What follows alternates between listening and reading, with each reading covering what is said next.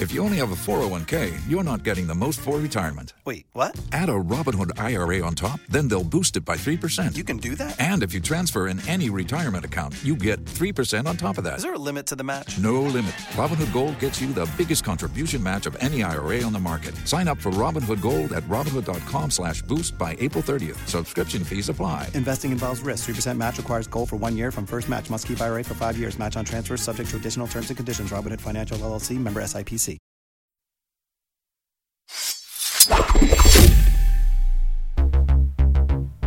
1979, the first issue of Fangoria was released into the world. It's been over 40 years, and Fangoria is better than ever. Each issue bringing you hundreds of pages of exclusive, carefully curated content honoring horror's past, present, and future. These articles and interviews will never be published online, so the only way to read them is by getting your hands on a physical, collectible copy of your own. We can't give anything away because we want the experience to be a surprise, but we can safely say that you do not want to miss a single page. Head to fangoria.com to learn more and to, well, subscribe. And while you're there, make sure to enter the promo code COLORS to save 25% off your yearly subscription.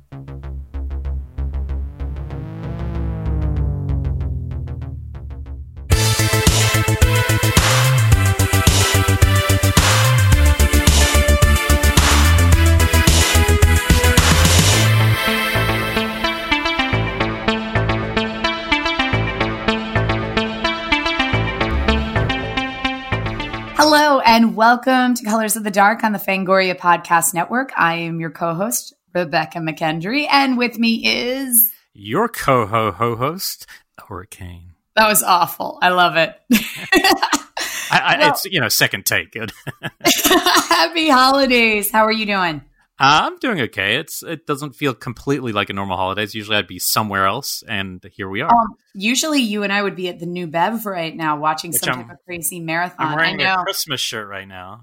I I'm love very excited it. about it. It's got a skeleton and Santa, and yeah, it's like I mean, the vaccine coming is exciting in the sense that maybe after, maybe by summer or after summer, there might be some limited capacity movies happening again.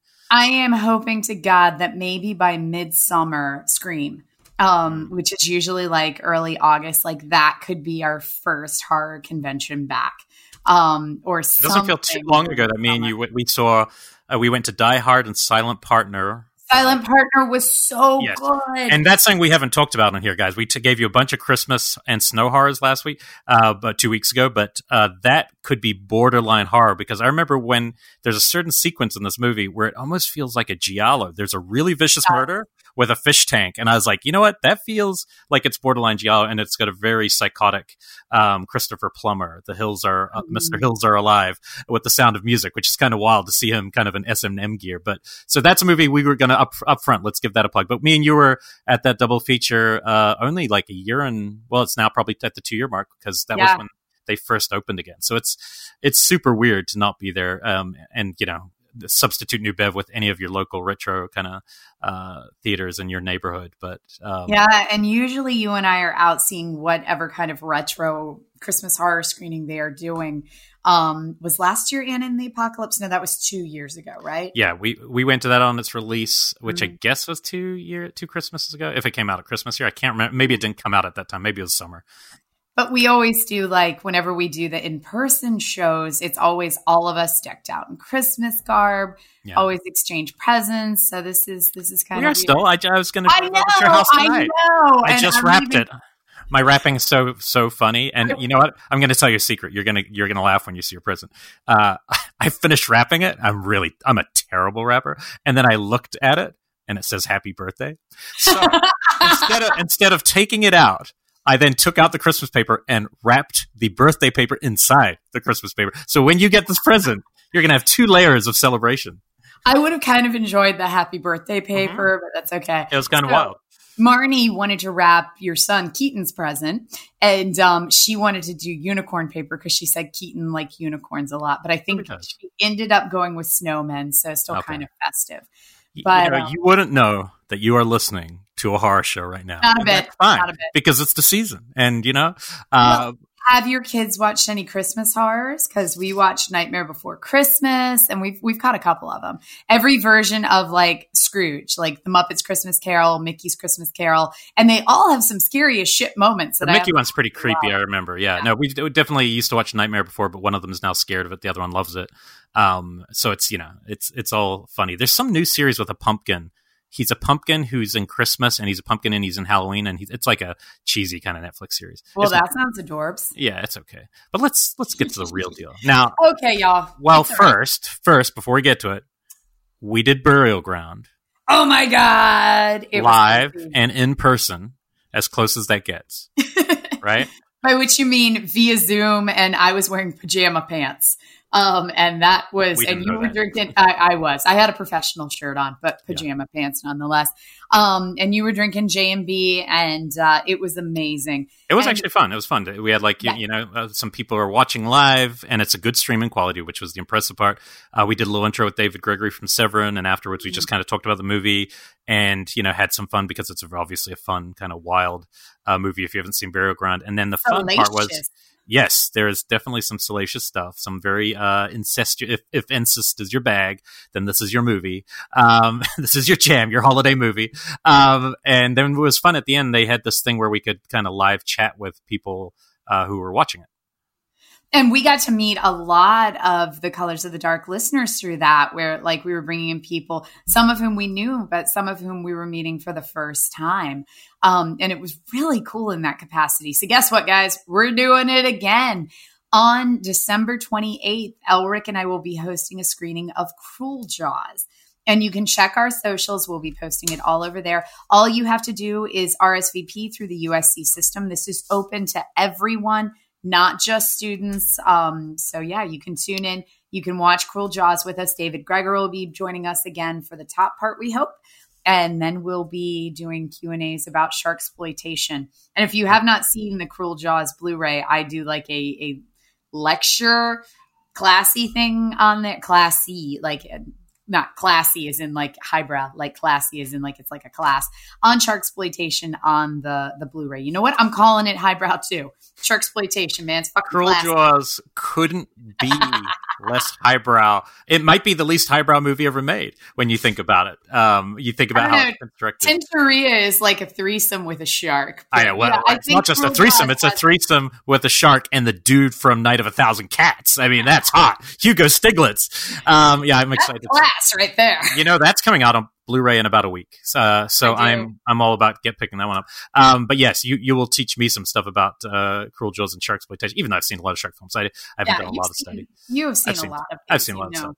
Um, but anyway, and that is brought to you by Fangoria. So you have to thank them for making it possible with USC. So it's a Mhm. twofer, um, and they let me in. Uh, my favorite thing about the advertising for it is where it says this event is open to alumni, students, people who work here, and everyone else in the world. And my brain's like, wait a minute, can't isn't it just open to everyone? Well, in theory, when we do these in person, there's a limited number of Mm. seats. And so usually we do these in one of the theaters on campus and we cap at like 300 seats. And I think it's one of those things where we open it up to students, alumni, and staff first, and then everybody else. Um, but then again, most of our theaters are, are massive. And like the week that the pandemic was uh, started and they shut everything down, Elric and I were supposed to host a screening at USC of The Devil's Honey in 4K IMAX. Oh yeah, I actually apologize now. Earlier in the show, I was talking about how Cruel Jaws is the least highbrow film ever made. Sorry, we can we can already eliminate that because Devil's Honey exists in the Devil's world. Honey exists. It is And definitely so- the lowest of the low. Which we were great. supposed to we we were screening Devil's Honey in the IMAX theater at USC because if you're gonna go saxophone, saxophone, let's do that shit in IMAX. And I was so excited about it, and we got shut down that week. Um, but that they've already said USC has already told me that will be the first thing back. The first screening back when they open up the campus is us talking about Devil's Honey in IMAX. That's, where when that's when the mutant strain of COVID will really start. It'll be like this weird sex virus that everyone gets, and It's totally, it's totally going to go full. you started humping my leg, and then it all goes wrong. Um, in there. Anyway, anyway, all that fun aside, so that that just means some fun stuff coming up, and maybe if that one, if you all, show up, if some of you show up at the end of December, then maybe that's something we can start doing a little bit more regularly um, in conjunction with the show. Might be a fun tie-in to actually be able to show films. Um, yeah, we would love to do it um, once a month, do an online screening with USC and be able to share films with you. Elric and I would specifically love to look for stuff that you probably haven't seen before. Yeah, some, um, some really deep cuts, um, just wacky stuff. I feel like a fun, another fun way to do it would be um, you know, like in the old days, you know, a movie premieres and it comes out, but like when a Blu-ray comes out, like a brand new, let's say Cruel Jaws was coming out that day, hosting a screening for that for the people who can't necessarily afford it that day or can't get it, that could be a fun way to do it too. So it's like in conjunction with a brand new um, title that's coming, older films. Yeah, you know? you know? the brand new release of Perdita Durango is coming up. I'm actually one of the talking heads yeah. on that, but I feel like when we go back to like the sleaziest film ever made, like I was even remember I talked about the trigger warnings before Burial Ground, where I was like, this is kind of a sleazy film. I feel like Perdita Durango, I just need to be like, none of you all are equipped to see this. I'm not equipped to see this, but here we go, guys. Let's go in. Yes, yeah, it's, there's sleazy, and then there's like, I mean, intense and violent. It's definitely a, more of a trigger warning than a sleazy film because it's it's like really about sexual violence, but it's not dumb. It's a, you know, it's a really he's a really obviously a really good filmmaker, and I think it's a really compelling movie. It's just intense, like yeah, it um, is. So yeah, I think that one would be tough, but exactly that sounds good.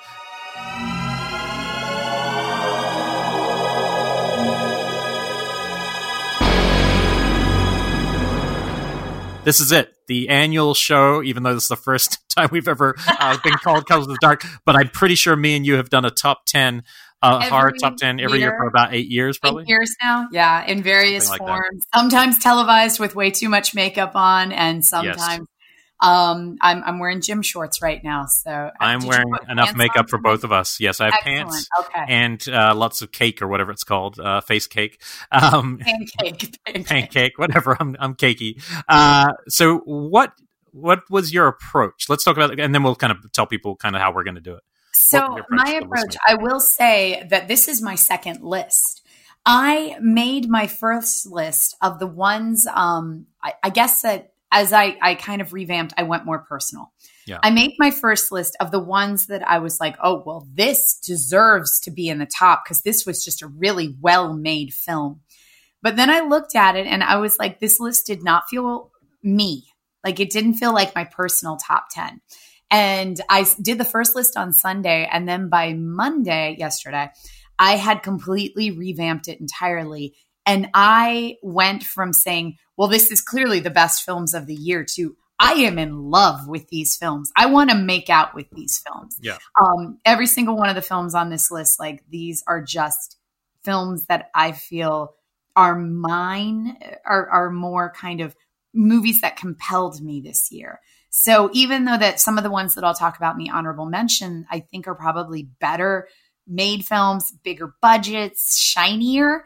Um, the ones that I ended up putting on my top 10 are ones that I walked away from going, holy fuck, that spoke to me, or it did something to me. And I'm going to be really interested to reevaluate my list in a year or two because I have a feeling that what spoke to me in the environment of everything that we have been through this year um, and we've been through some shit.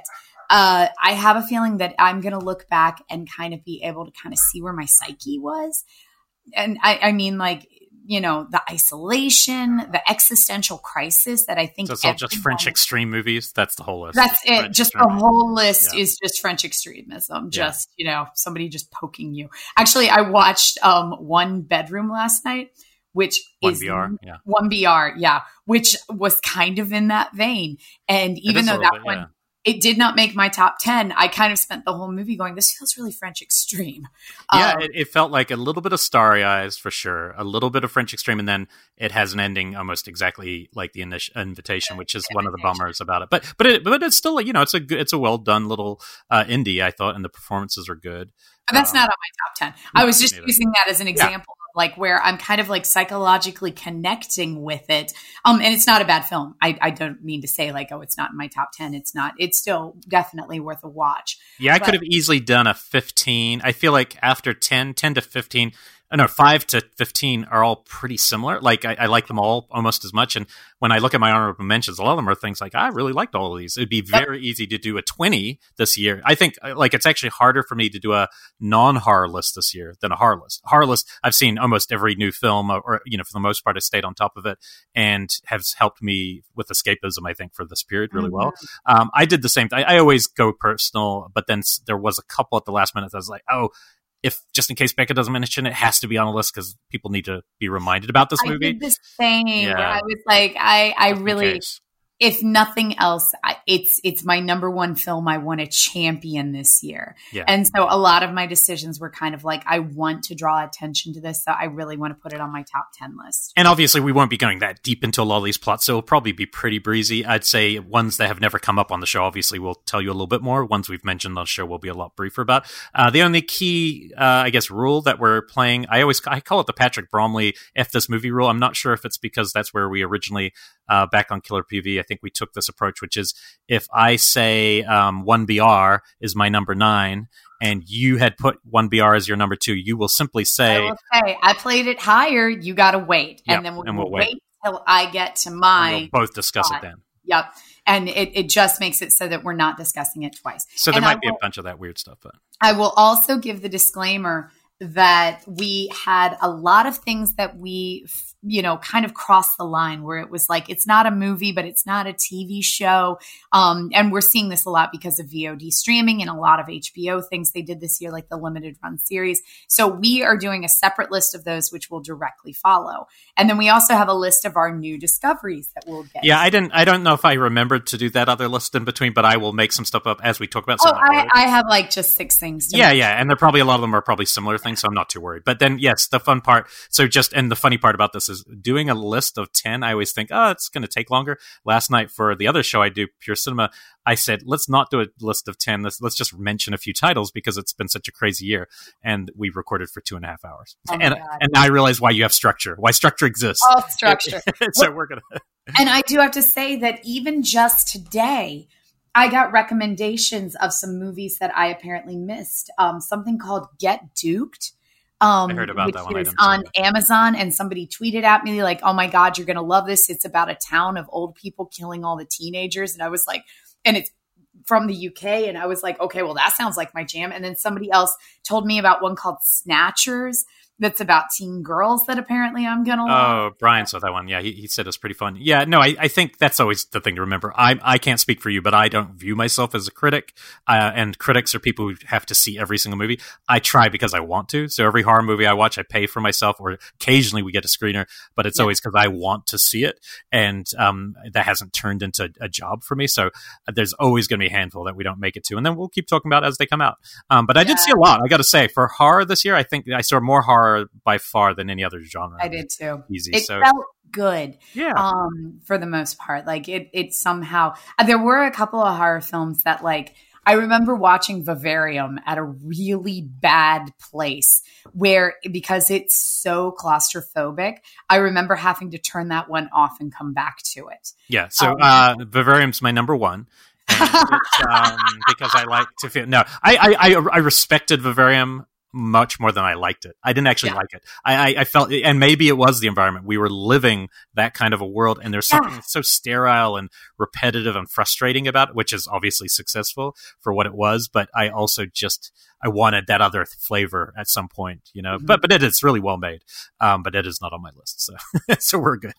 um, but I, okay. well, yeah, let's let's get into it because we'll see where we have overlap and where we don't, and um, go running. Okay. I will kick off then. Do it. In my number 10 spot. I played that higher. All right. I'm just guessing right now. I'm just guessing. No, go for it. Impetigore. Uh, let me just say this. All I'm going to say about it before you say anything. The first 10 minutes could be the number one on anyone's list. Right. Okay. So I have. That's that's not on my list. But but I all I was thinking of before getting on here is the first ten minutes. That cold open is the best cold open I have seen since When a Stranger Calls Back. It, it's like, like John I, Carpenter, right? If right? That's what it reminds you of. It's like, yeah. I will end up because I always do a lesson on building tension in the mm-hmm. cold open when I teach the horror, the big horror um, symposium during the summer, and I will end up showing that sequence because it's 10 minutes of this super tight, well constructed, beautifully shot exercise intention. It is just breathtaking, breathtaking opening 10 minutes. And I like where the film goes from there. This is Joko Anwar, who most people know from um, the reboot of Satan's Slaves. Yeah. Or technically, it's not a reboot, right? It's a sequel. It's in the sequel, yeah. or a, it's in the same the the Satan Slave averse. Yeah. Um, but he did something in the Satan Slave yeah. averse, and you know he's definitely. Um, I, and there was another film that came out this year that was produced by him. I can't remember the name of it, but I saw it. Queen of Queen of something. It hasn't but, come out yet. It's been a festival thing that you saw. Yeah, I saw it at a festival, but he definitely has kind of set a name for himself in not just Indonesia, but globally, and has really become a name in horror. I will now watch anything he does. I will watch anything he produces just if he's attaching himself to it, I kind of trust what he's doing at this point. This one was about, um, it's got this crazy, crazy fucking opening. And then it is about a girl who is having these kind of, she's, she's been adopted. Um, she never really knew her family and she decides to go research the village that she was originally from to find out why these kind of things are happening in her life. She's starting to have these weird instances where people are showing up and asking, you know, knowing her real name and things like that. And is she from this village? And so she goes back to the village to try to figure out what's going on. She discovers that everybody there thinks there's some type of family curse on her. And then it goes completely off the rails. And I had an absolute blast with this movie. It is super gory, it gets super intense but I would have put it in my 10 spot just for that opening. Yeah, no, me, yeah, I agree with that. And I'm really, I, I was, no matter what, I was going to bring up that opening today because I think it's the best first 10 minutes of any movie this year. Um, it's so good. And, and like I said, it feels like a Carpenter film. It's all set at a toll booth. So it feels modern. I think that was the only thing I don't say I bump with. I just, I love the modern version of that story so much, being in the modern world, that as soon as they go to the middle of nowhere, it becomes much more of a folk horror you know, you know, mm-hmm. because it's much more about a rural legend, and it's still a really well made movie. It, it, wasn't quite up to Satan Slaves, you know, for me because that movie is so good. That was my number three. I looked back yeah. the year that it came out. Yeah, it's great. Slaves That's a great movie. Three. Yeah, and he, he, I feel like he's like a James Wan of a different. You know, I feel like he has that mm-hmm. kind of level of talent. So I think you're right to follow him. Um, okay, my number ten was not on this list. I watched this movie a couple nights ago, so it knocked off a lot of things that I was really I had a lot of good films that planned in the 10 spot and this one um it, I'm going to not say too much. Okay, it's about a it's called Hunter Hunter directed by Shawn Linden. Um, I've never even heard of this. Yeah, I, I, me and a couple other people kind of got. I watched it right the hour it came out because I'd heard. Basically, I heard that Devon Sawa, who I haven't really seen much, obviously since you know he was youthful in Final Destination. Now he's like dad guy, and he's he's he's really good. I got to say, he's really solid. Um, uh, there's a Nick Stahlroll, who's one of my favorite young actors of all time, who's kind of disappeared. He had some drug issues the last decade and kind of disappeared from acting for a while and then came back. Um, but he was that yellow bastard from Sin City, and he's from Bully, the character in Bully, and and all those kind of movies. He's a great actor. Um, uh, in the bedroom. He's great. Um, and Camille Sullivan, who I'm less sure she, who she is, but she's the other lead. So it's about a uh, three person family, uh, a husband, uh, a wife, and their like 13 year old daughter who are tr- uh, wild- in the wilderness doing um, trapping and living off the land. And you don't really know why they want to live remotely. It's kind of a little mysterious, um, but that's all they do. So he's basically training his daughter to be like as good as him at hunting and uh, skinning animals and all this kind of stuff. That's how it begins. And there's a town not too far away, but they're remote enough. And at the very start, you get this, uh, you, you discover that one of their traps, uh, the food has been eaten and you realize there's some sort of, uh, a wolf in the area that is suddenly they're very concerned and the wife is freaking out because there's obviously some backstory to this particular wolf and how it messes with them and how dangerous it is dangerous it is. And the man devon sawa just wants to hunt it and kill it to be done with it. That's his goal. So i'm going to explain that to me this movie and i love the movie the Grey I feel like this movie is the Grey meets French extremism. Oh. And, and, and all I'll say is anyone anyone and the reason why I'm wanting to put this at number 10 because I haven't even decided where I land on it. I think it's really good tension wise. Um, but it the last 2 minutes of this movie are the craziest thing I've seen in a handful of years. Not just this year. It's fucking crazy. And you'll start to see on Twitter that everyone's going, Oh my God, bleak movie, but those last two minutes, oh my God. So I would just say to you, you probably want to see this before it gets spoiled for you. Um, it is, and it's not uh, for the faint of heart. Um, and it was pretty shocking. What happens is this film becomes more than a wolf film. It starts there, and then the wolf is uh, carrying a person's hand and then you realize that somebody else is out there who has been using these same grounds as a burial ground for bodies. So there's a different kind of wolf at play in this wilderness, and suddenly uh, the man Devon Sawa decides to hunt two different kinds of wolves, and it becomes the the levels all suddenly ratchet up very quickly um, in terms of the tension. And I found it very just. It was one of those movies I didn't had no clue what I was about to get push play on, and by the end i was uh, as as they say i was a little shook. Um, and it was kind of fantastic. So highly highly recommend people uh, just jumping into it blind. Don't don't get it ruined for you. Um, it is definitely worth the ride. Um, and that is hunter hunter again i didn't even know about it until about a, a few days ago so Wow. Oh yeah. my gosh. That is phenomenal. I've never even heard of it. And now um, I just put it on my list. So I'm going to be checking it out. I, I, really hope the one that it bumped off ends up on your list because it's one I really liked, and I was like, oh, oh. Anyway, okay, my number nine spot, the platform. Oh, you know what? I didn't see it.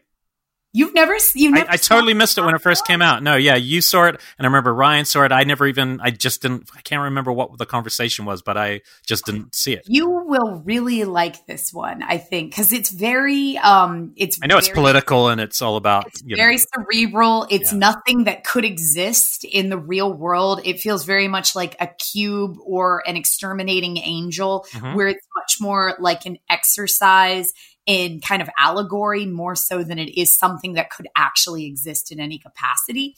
And it is this kind of post apocalyptic world where people get placed into this platform, into this, this structure. It's like a tower and it's got some 300 floors. And every day, these chefs prepare this amazing feast and they're gourmet chefs. And it is enough to feed every single person in that mm. 300 floor structure but the platform with all the food on it gets lowered down. And by the time it gets to around the hundredth floor, there is no food left. And then from there on, it's just anarchy, chaos, and cannibalism for the lower mm. 200 floors. And so the whole thing is just a big kind of exercise in how trickle down economics, uh, economics does not work because the people on the first 10 floors gorge. The people on the next maybe 50 floors kind of get a modicum of food and then from there on it's just total you know anarchy. i think that's why i didn't watch it though was wasn't because that's not necessarily good but i was like I, I don't tend to like movies if that's what it like is there also an emotional there's a lot of okay. stories within it so you're following one guy and the what the way that it's structured and again the rules that apply within this it's like cube you know it's it's set and and there are rules to it every month they are kind of ancillarily reassigned a floor. So you might start on 100 and then the next month you're on 50 and then you're on 7 and then you're on 240 and you have no say about where you're going to end up. If you try to escape, if you try to hoard food, if you try to get to a different floor, they will turn the heat on and actually cook you to death. Oh, geez. Um, so oh, it, yeah, don't tell me too much more. I, will watch it. It's. I mean, okay. it, it, looked really interesting. I just, I sometimes, you know what I mean. Like sometimes you'll watch these movies. I actually think Vivarium's a perfect example where, like, the thing that they're delivering is the message, but I yeah. want, I want the message to be buried under there's character and emotion you know so this one the message is is pretty much smacking you over the head just because mm. it is is literally moving down yeah. um the structure i mean like it's it's very clear what the message is supposed to be but at the same time there's a lot within it because every couple like every 20 minutes he'll get a new roommate and be on a different floor and be at a different level of it and then the whole thing changes and then there are some plot lines that you know travel through the whole thing. Okay. So it's it's definitely i found it to be real fascinating. This hit me at a time where it was really speaking to me politically yeah. and uh, had definitely kind of conjured up a lot of feelings within me. Again, I went more personal with my list, kind of what the ones that kind of riled me up or made me really feel something this year were. And this was one of them. Well, thank God we don't have to worry about politics anymore. Everything's totally fine now. Oh, it seems completely great now. Just That's how easy is that? You just vote and then everything's fine. I love it. Wow. so um, go watch the platform. This is directed by Galder oh gosh, I'm sorry, I'm going to chew this name. Gaztula Yeah, I'm not even going to try. What country was it? It was like Argentina. Brazil, somewhere. Okay, somewhere like I, that. I think it was. It was just listed as Spanish. oh, horror. okay, yeah, So be. it may be. Um, I'm going to do some research on that while you do your number nine. Okay. Uh, well, my number misspeak. my number nine might be on yours. I'm not sure. It's one that I feel like will be a lot of people's number one, actually, and and uh, some of the horror elements of it deserve to be a number one. So I'm going to say the title and see if it's higher on your list. His house. Higher on my list. I had a feeling, so we will hold it because I'm kind of happy it's higher because it deserves to be high. So I will leave, I will save my number nine and we'll go to your number nine. Okay, and so my well, my number nine was platform. Oh, okay. Um, so yeah, so- your number eight, yeah. Let's go down to my number eight, which is Relic. Oh, higher on my list. Okay, we will hold on Relic then. Then I will do my number eight, uh, which is Wolf of Snow Hollow. Not on my list. Was Okay. on my runner-ups. It, it was like number four on mine on my one of my versions. I don't know. The versions keep changing. It, it doesn't reflect the movie at all. I, I love this movie. Uh, this is directed by Jim Cummings, who had won Sundance with his short film, a long take short film called Thunder Road. Then he made a feature and won Sundance again uh, with his feature of Thunder Road, where he stars as both of them. And this felt like to me a real leap, but also felt like the same character just happened to be in a horror movie, which I mm-hmm. loved um, because he brings a lot of pathos and like midlife crises to his movies that I find very entertaining and can relate was- to. He was very endearing, even Yeah. though he was this kind of very disorganized. He's everything that I kind of, you know, am frustrated by. Like he was very disorganized. He was very um, emotionally impulsive, emotionally out of control, and alcoholic. But at the same That's why time, you like me so much. I mean, you know, I, I bring all those things to the same table, right? I'm true. Um, less the he- alcoholism was- these days. There was something endearing about what he was going through and relatable. Well, and it's also like a, you know, 17, 18 year old da- daughter, and he's like a single dad uh, in a snow, he's a cop in a snow town, um, a ski town, and it's a very quiet town that doesn't have much crime. His dad is Robert Forster, which is significant if you haven't seen this movie because this is his last role, one of my favorite actors of all time. And this would make a great double with um, Alligator, that Robert Forster, of course, is the lead in. So it's kind of cool to see him playing cops in animal attack movies. Um, and uh, he is basically kind of getting ready for his dad to step down because he's kind of getting uh, too old and that he might have to take the job. So he's got just a lot of stuff on his mind. The last thing he needed was basically for a uh, what seems to be either a killer wolf or maybe even a werewolf. They don't know, uh, ripping people to shreds from the sex organ um, in the in the snow town. And suddenly it's just you know everyone's always giving them shit about hey, do you catch those killers yet? So there's this comic thing that keeps kind of coming back around.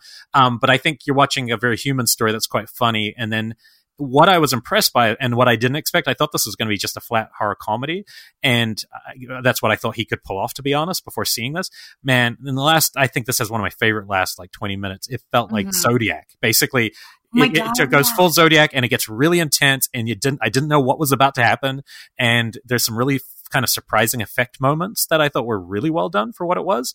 Um, so I think this is just a blast. And um, he came to my right when it came out. He came to my class to talk, and I didn't. I, I wrote to him blind, so it's not like some friend of mine. And it was so cool to see a filmmaker so willing to just give up his time to just talk to a bunch of people about directing, and he was super generous. So uh, I want to see him uh, do more big things, and it'd be cool to see more genre. I know that's not his normal uh, sandpit, but uh, big fan of this one.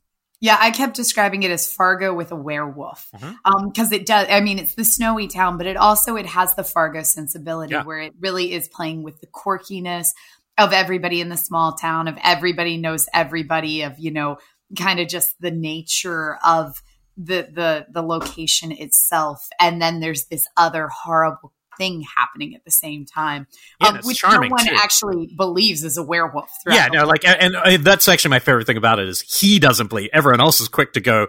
Oh, it's probably could it be a werewolf? And he's just like, there are no werewolves. It's a man, and I'm gonna kill him. like, I that's I love that. That's his like. He just can't Yeah. won't accept that there are no werewolves, and yet all the evidence is showing it's a werewolf. So, It's a werewolf. uh, which is a lot of fun. So, anyway, I highly recommend that one. Um, again, it could be even higher on my list, but Wolf of Snow Hollow. Okay, so moving on to number seven for me is Freaky. Higher on my list. Nice. What is your seven? My number seven is Alone, directed. Oh, did Yeah. not make my list on my Yeah. runner up. this is this again was in my top five for a long time this year. This is one of my favorite experiences. It, it kind of is a bit like um, in, in terms of tone, it's the closest to Hunter Hunter in terms of that kind of from the frame one. It just is an intense tension mm-hmm. piece that you're just holding your breath until it's over. Uh, this is directed by Peter Hyams, Mr. Relic's uh, son, John Hyams. Um, so I'm curious to see what else he did. I heard he did one of the like Universal Soldier movies recently that was really good, which shocked me. I was like, really? There's a good Universal Soldier?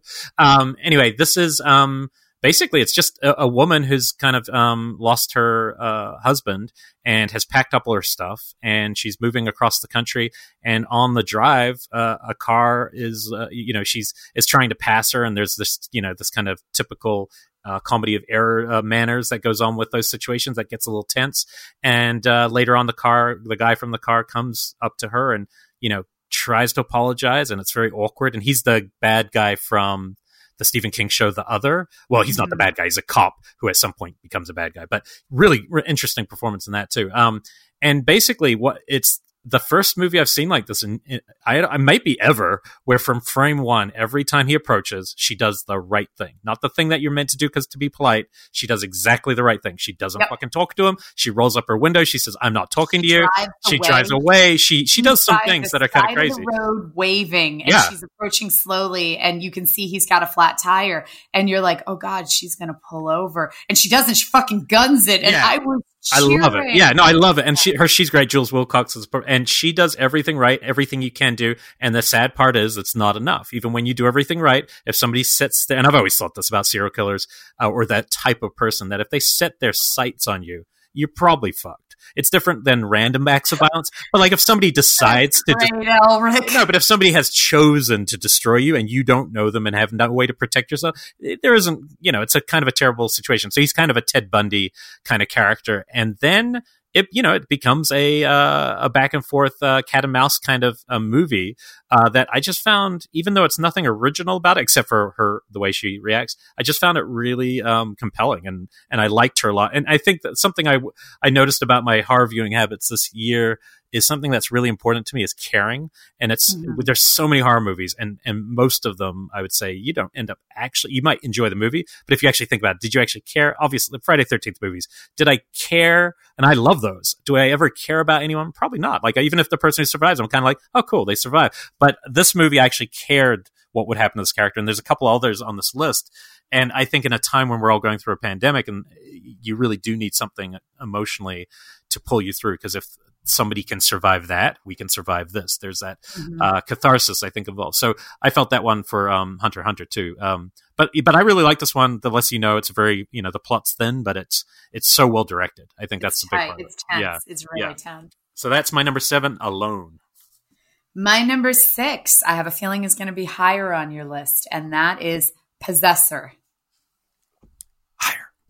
Higher. That's what I figured but at least we're going to still talk about all these movies. I know. What's um, your number six? N- number six. Um, if this was this was off my list for a minute because of it's a horror list, and I didn't I didn't know whether whether to play this on a horror list, and it, yet it would be like top three of the year for me of all movies. Uh, and that is She Dies Tomorrow, uh, directed by Amy Seimetz, which is um, and it's shot by a good friend of mine, like somebody I've known since I've got to LA, is the DP um, Jay. And uh, interestingly enough, and produced by one of our good friends, yep, Dave, Lawson. Lawson. and it has great cast: Jane Adams, Kate Lyn Sheil, Adam Wingard has a small role, Kentucky Audley. But um, it, it's definitely one of my like I have four films that I think are the four films of this pandemic for like how it felt, and this is this is the saddest, darkest, weirdest one. This is like the ones that it's all about pure existential dread. It's literally a girl literally just believes she's going to die tomorrow. She has no reason to think that. She just suddenly starts thinking that way. And when she tells other people that she feels that way, they then start to say, I'm going to die tomorrow. And it starts to kind of spread. And is it in your head? Is it, or is this the apocalypse coming? And the fact that this was made before the pandemic yet feels just so much like what people were going through. And mm-hmm. if you've seen, um, Todd Solondz' Happiness, which to some people would be a horror film. Um, one, I think it's one of the funniest uh, dark comedies ever, but uh, totally had a terrible first date to that. Though, Oof, uh, no one was getting laid after that. Um, but uh, Jane Adams, who is is hilarious in that movie. I hadn't seen her in a lot of things lately, and she's cast in this. She plays like the sister, the kind of weird sister in Happiness. In this, she plays Kate Lyn Sheil, and she's fucking hilarious. Like, so it's a film that shouldn't be funny, and the trailer wouldn't tell you it's funny, but there are parts that are really funny because it's absurd. It's like what will happen, and there's a lot of other cameos in it. Some actually really famous people are in it for like one scene, like somebody from the Fast and Furious films. Just so they must have, and it was made on a very low budget, so clearly it's just about um, you know the the core team, and obviously the director has been a actress for a long time, Amy Seimetz. Mm. She's in the last Alien movie and stuff. But um, and you're next. Uh, but I love this movie, and I think it's so interesting, and it's one I, I'm looking forward to seeing again because it starts it's the kind of movie that I think when you get to it, you will think in the first 10 minutes that it's going to be kind of bullshit because it's got this thing that's repeated over and over and it feels I'd say almost pretentious um, in a sense. Um, and then it quickly reveals that, yeah, it has a little bit of that, but it's way more self-aware than that and is actually quite darkly funny. And mm. so it has this interesting i could imagine a lot of people at the start being like oh i don't think this is for me. But then once you get through that you actually it reveals itself to be actually something i think that's actually pretty all people would get something out of it. Um, so anyway, it's a weird one, but yeah, I think you'll dig it when you get to it. You'll, I think you'll enjoy this one. Excellent. Yeah, I, I've had that at the top of my list for a long time, and I did watch the first ten minutes. Yeah. Um, and then it was one of those nights where I'm like, I'm way too tired for this, and I did not come. Just trust me, I promise it's funny as well. It just, it, okay. you just kind of have to. I mean, I had the advantage of getting to see it on a screen, like it was at somebody put it up in a garage, so I could at least see it bigger when it came out. Um, and seeing it on the TV obviously isn't the same, but um, yeah. But that is She Dies Tomorrow. So a little different, um, that one. Okay, my number five is Host. Ah, uh, Bekah. My number five is Host. Oh, I knew we'd do it at least once. and, and, let me, and, let me, caveat that by saying I think this is the best horror film of uh, the year in more most ways. It just you know it's like it's not. I have there's other movies that are a little bit more personally connected to me that are above it, but I think this is the movie of this year when it comes to horror. This is the movie everyone needs to see. So it's important that it's on these lists. Yes, and I've seen people calling it not a movie because it's only an hour long. Oh, fuck those. Fuck people. those people. Fuck oh yeah, people. we, me and you have been watching these BF, BFI, um, BBC one hour, forty minute, thirty minute. Uh, hard. They're all movies too, so fuck off. Yeah, yeah. Forget that shit. Um, so, host directed by Rob Savage. This one um, was made on a pittance. Um, they made it for Shudder, and they made it about the pandemic. Like it's the only movie on all of these that was made during this period. Yeah, yeah, set during the pandemic, made about the pandemic, and this is one of those ones like you did with Wolf Hollow. I reached out to um, Rob Savage and the producer Jed on Twitter. They did not know me. I just was like Hey guys, big fans of the movie.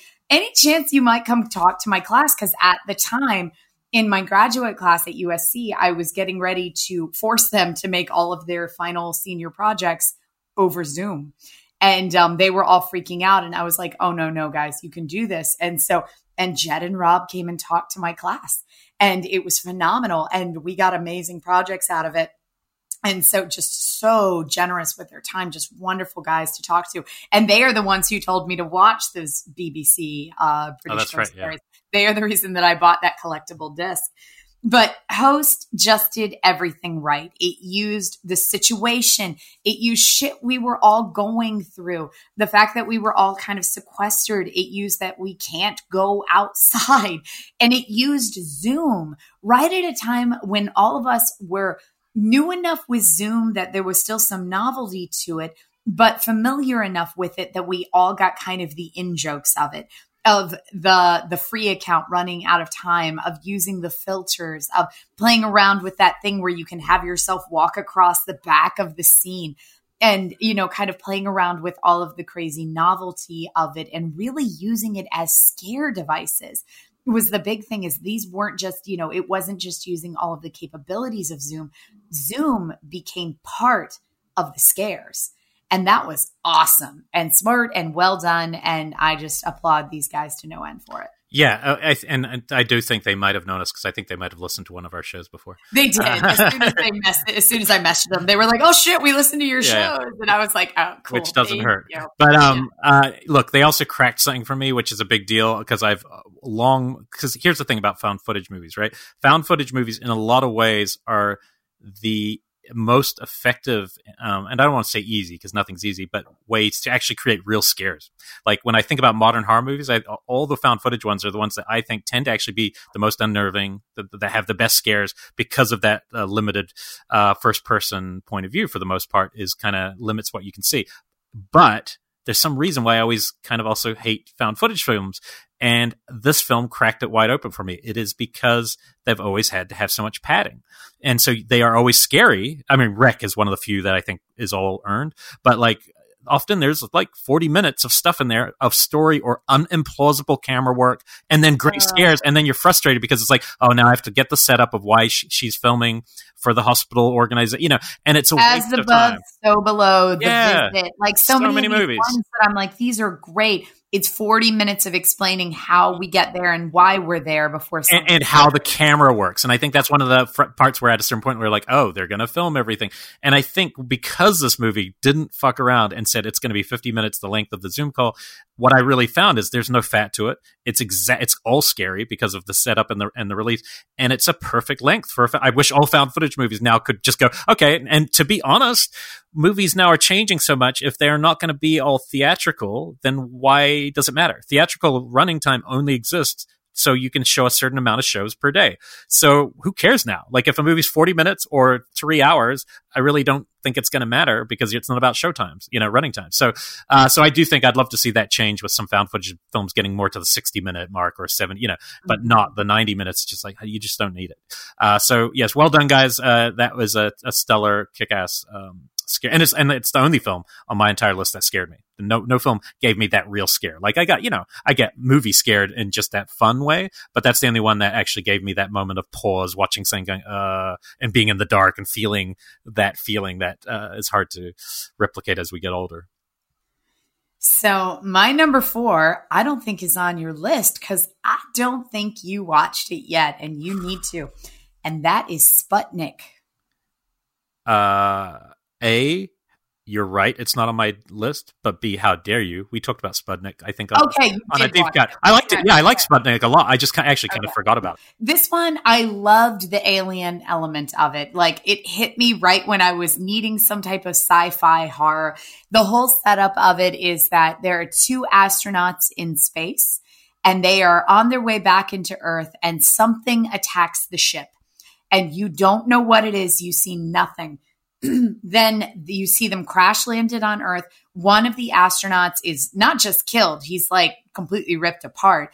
And the other one seems to be totally fine. And then we smash cut. We're with a psychologist who has been hired to talk to that surviving astronaut. And then it goes completely off the rails. I was not expecting this movie to go where it goes. And I do have to say, the alien looked fucking awesome. Yeah, I was so you know, it's, and it's and it's it. body horror too, and it's got a lot of oh, other yeah. elements that I thought were really surprising and effective. Yeah, no, it's it's a really well made movie too. That that was the thing. Yeah, I kind of also just forgot about it to be honest. Like I I think it would be probably more around the twelve mark on this group of my list, but it's still in terms of craft, it was really well made. Yeah, I, I, when I started thinking about it, like I don't know a lot of Russian horror. I could maybe count the Russian horror films, the contemporary ones that I've seen, I can do historical ones, but the contemporary Russian films, I could count maybe 10.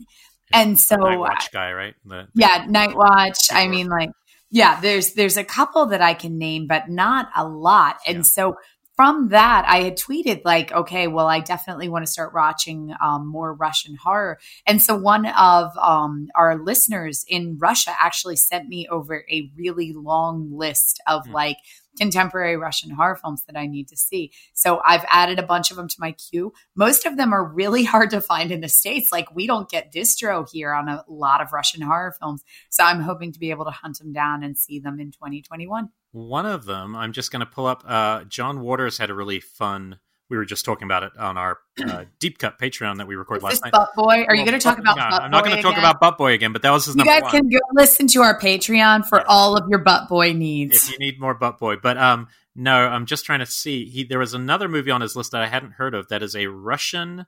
Uh, how, let's just see if I have. I think it's called "Why Don't You Go and Die." Uh, why don't you just go and die?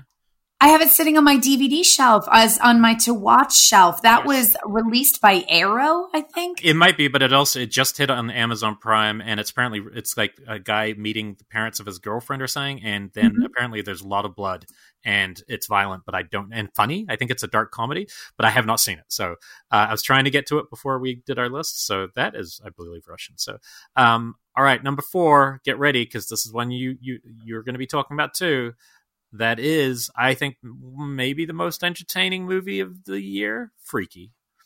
Chris Landon. That is my number seven. Yeah. And yes, like this like i feel like of all the movies that came out this year if there wasn't the pandemic that's the movie that would have kicked so much ass at the box Mhm. office it's just Oh the movie for the box office i think would have been so fun to see with Yeah. a group of people in a theater just howls. I, I wish we could have seen that with a group of yeah it's a freaky friday if you haven't seen it yet um, do yourself a favor look I'm also the last person you would normally think would play a movie like this this high, and yet I thought it was one of the best made movies of the year. Like I wasn't, we weren't just saying that to Chris Landon.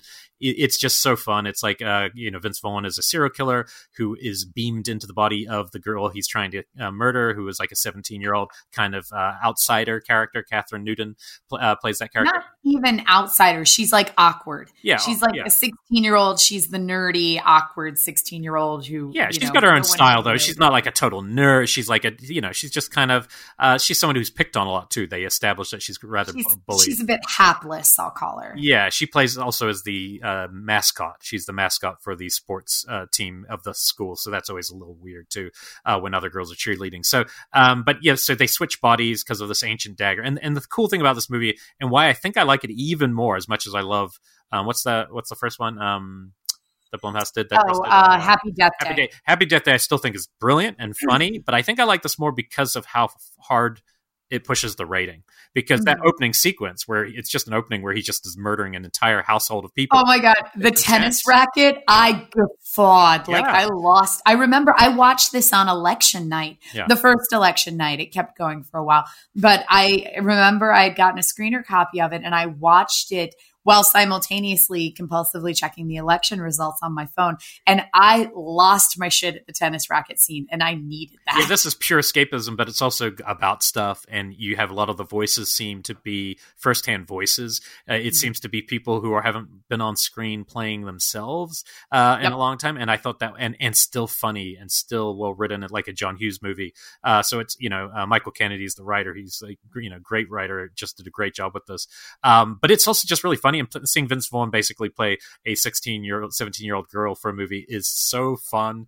And I just go back to like Brawl in Cell Block 99 and think of between that movie and this movie, I'm like, oh my God, that is probably the best range you'll see in a while. Oh my! Uh, watching Vince Vaughn run as a 16 year old girl Yeah. was the highlight of my. And in a changing room too, I thought was really fun watching. Mhm. And going p- peeing, standing up is always fun to I just like Yeah. the line, "Do I wipe?" Yeah, yeah, yeah. Because it was just such like a throwaway line, but it was. Another one where I was just guffawing. If a 16 year old gets kind of teleported into a, a you know 40 year old man's body or Yeah. 50 year old man's Yeah. body, um, and after she pees, she's like, "Do I white?" It's like I I just lost it at that yeah line. no it it really made the most of something that could be really stupid you know and seemed is so obvious because obviously it was going to be freaky friday the 13th was the original concept i guess um but anyway i love it and i think it's so entertaining and it's one of the few that i'm excited to rewatch for that just to escape and kind of have that humor so uh number four is freaky And that was my number seven, which takes us to our number three spot. My number three is underwater. Well, okay, so I have a confession to make. Uh, underwater uh, on my list. Um, if you had taken a screenshot about an hour before show, I think this was at six for me. It's one of my favorite experiences in the theater this year, and I cut it from my list because I knew 100% it was going to be on yours, and I had one other movie that I was like, I better fit something in there. So I love it too, but I'll let you talk then. Okay, so underwater is in my three spot because this was by far my favorite thea- theatrical experience of the year. And I will say, I did not have a lot to pick from. I think in 2020, I made it, we, because we usually saw movies together. I think we made it to the theater maybe four times before the shit hit the fan, if that. And some of those were retro screenings. Yeah. Um, but underwater, I have a feeling would still be on my list regardless. Oh yeah, no, I think it was something that people thought was going to be a write off, and I felt like it was being dumped at that time of the year, and like we were all like, this is brilliant. It's one of the best underwater horrors ever. It's like Ever. Alien. It's got a great cast. I love the cast. oh my god, yeah. And I loved that it did not fuck around. Like three minutes, she's brushing her teeth, and then the whole thing explodes. It's like Yeah. we don't need backstory. Who cares who these people are? What's her role on the ship? I don't know. Something technical. We are in the whole underground, and I mean, they they were there. I don't. They were mining. Like, why are you ever at that bottom of the deep in in movies? You're either mining or core samples or something like that. It's always Yeah. research. And they are there, I think, for mining purposes. And then shit starts exploding, and they realize that there is something massive outside that is fucking up their pod, their entire structure. And they're trying to get to safety and get to the escape pods. And it is an amazing cast. The creature effects in this blew me away because it's not just one creature, it is all of these different types of things. And I just had a blast in this movie. I remember cheering out loud when we saw it in the theater, um, which I was not entirely conscious of. But afterwards, I remember um, it was Ryan saying like, "You actually like cheered out loud at one point," and I was like, "Yeah, I probably did." Yeah, no, it's it's really fun and the effects are great and it's uh it's just one of those ones. I'd love to get the director on at some point. I, I found it to be uh just so refreshing. It has Kristen Stewart in the lead, and that is uh, William Eubank. William Eubank, and but what really sold me was the casting of Vincent Cassel. I always think if you get a good captain character in there, and you know, taking him from movies like Gaspar Noé movies and Irreversible, having him a French guy in there, just it gave it a different kind of gravitas. And It's Christmas, so let's be sure to fit. Oh, what's his weird French Christmas movie that's really incestuous in there? uh, Sheitan, Um, Sheitan, thank you. yeah, yeah, that's a fun. Yeah, no, he's a great. I love him as an actor. I think he's so fun. Actually, I think I told you I, I ran into him at my where I work. He was just sitting there looking like a million dollars, dressed in this beautiful suit. And, and I was like, oh my god, it's been. And we don't ever talk to people where I work. You know, if you see celebrities, I just went straight up to him and was like, dude, irreversible. and then he was like, yeah, actually, Gaspar is re-editing it now to be in sequence. I don't understand why. I, was like, I was like, all right. And I heard that played in Venice or somewhere. I'm so curious how that plays because the whole point of it is kind of how it's backwards. But um, that it's irreversible. yeah, exactly. So I'm curious why they did that. But um, I did want to recommend something. So since we did that, uh, that was a while ago, and we know Leviathan's obviously a deep sea mining movie horror that we all love too. Uh, I came across uh, a couple months ago. We were doing a TV movie episode. Um, uh, for pure cinema, and I came across one that's really similar to this. They don't go underwater; it's all above, but in a mining, you know, in the middle of the ocean, uh, called "The Intruder Within." I think it's on um, it is on YouTube. It's a 90 minute and it's really it's between it's somewhere between that and the thing. And they basically find this ancient fossil that they they accidentally dig up. They bring it on board, and then basically this creature starts forming and starts knocking off people on this mining device. And everyone, it's like taken really seriously. It's not like jokey at all. And I thought it was a really cool horror film, and it feels just like a normal movie, even though it's a like ABC TV movie of the night from 81, 1981. So the Intruder Wi- Within, I definitely recommend that if you dig. It's Well, good. We can throw our deep cuts into our Into this. our main thing. So Um, what is your number three? my number three is is almost my number one of the year, but it's my number three on horror. And I wasn't even sure whether to play on the horror list. And I don't think I'm going to say the title because I'm going to be that confident. I'm not going to say the title. My number three is a movie I'm not going to reveal right now because I'm that confident it will be higher on your list. And if I'm wrong, I'll tell you later. But I think I'm right. Oh, oh, that's a it's- baller move well, you there, know, dude. I mean, and it's an explosive pick, and so we'll see. if- Oh, yeah. Uh, That's higher on my list. uh, it's one of the it's one of the best movies of the year. I just didn't know where to put it on my horror list, so I was like, yeah, I, I, but that that might be higher. On we will we will talk. Okay. So I didn't even have to reveal it. I want to save it so people can have that uh, thrill of the reveal. So, um, for number two, they're both ones that we've played in other spots. So, my number two is His House, which was your number nine. It was number nine, and I'll be honest, that was the one that I had kind of uh, underwater was on there, and I just kind of it wasn't that I forgot about it. I think it's one of the best films of the year. I think it's one of the best um, film debuts. I think the horror stuff is some of the. It's definitely one of the best. The horror sequences I think are amongst my favorite. I just found after it was over that I didn't think about it as much, which is weird because there's so much to think about. And I don't know if. And I was think I was trying. To, I was talking to a friend of mutual friend of ours, Monty Yazzie, uh, Mhm. who's a critic and as well and a programmer. And I was just like, I think for me, sometimes if a film nail they nail it, but sometimes if all the secrets are revealed and all the mysteries revealed, and I kind of understand it all, maybe sometimes it fades from my memory. It doesn't take away from it. It's still brilliant. Um, but the, but I want it to be higher, and I'm really glad it's this high on your list. Yeah, this is my number two. So this Yeah. one Really. stuck with me for a couple of days. I was still thinking about it. This is um, the whole setup is uh, I think they're from Sudan, Mhm. and Sudanese they refugees. are Sudanese refugees, and they are coming across. And all you know is that on the way across the Mediterranean, they lost a, a child that was traveling with them. You perceive it to be their daughter, and they have now arrived in Britain, in the UK. They have been granted asylum. They are given the shittiest house ever. It's huge, but it's it's like a big townhouse, but it is absolute shit falling apart. And they move in and they are given very specific instructions that they are not allowed to leave. They need to show that they are adjusting and acting like citizens. They need to show that, you know, everything is going well. They need to show up. They have to be healthy and all of this stuff. And they are given all of these requirements in order to stay there. But that place is haunted as fuck.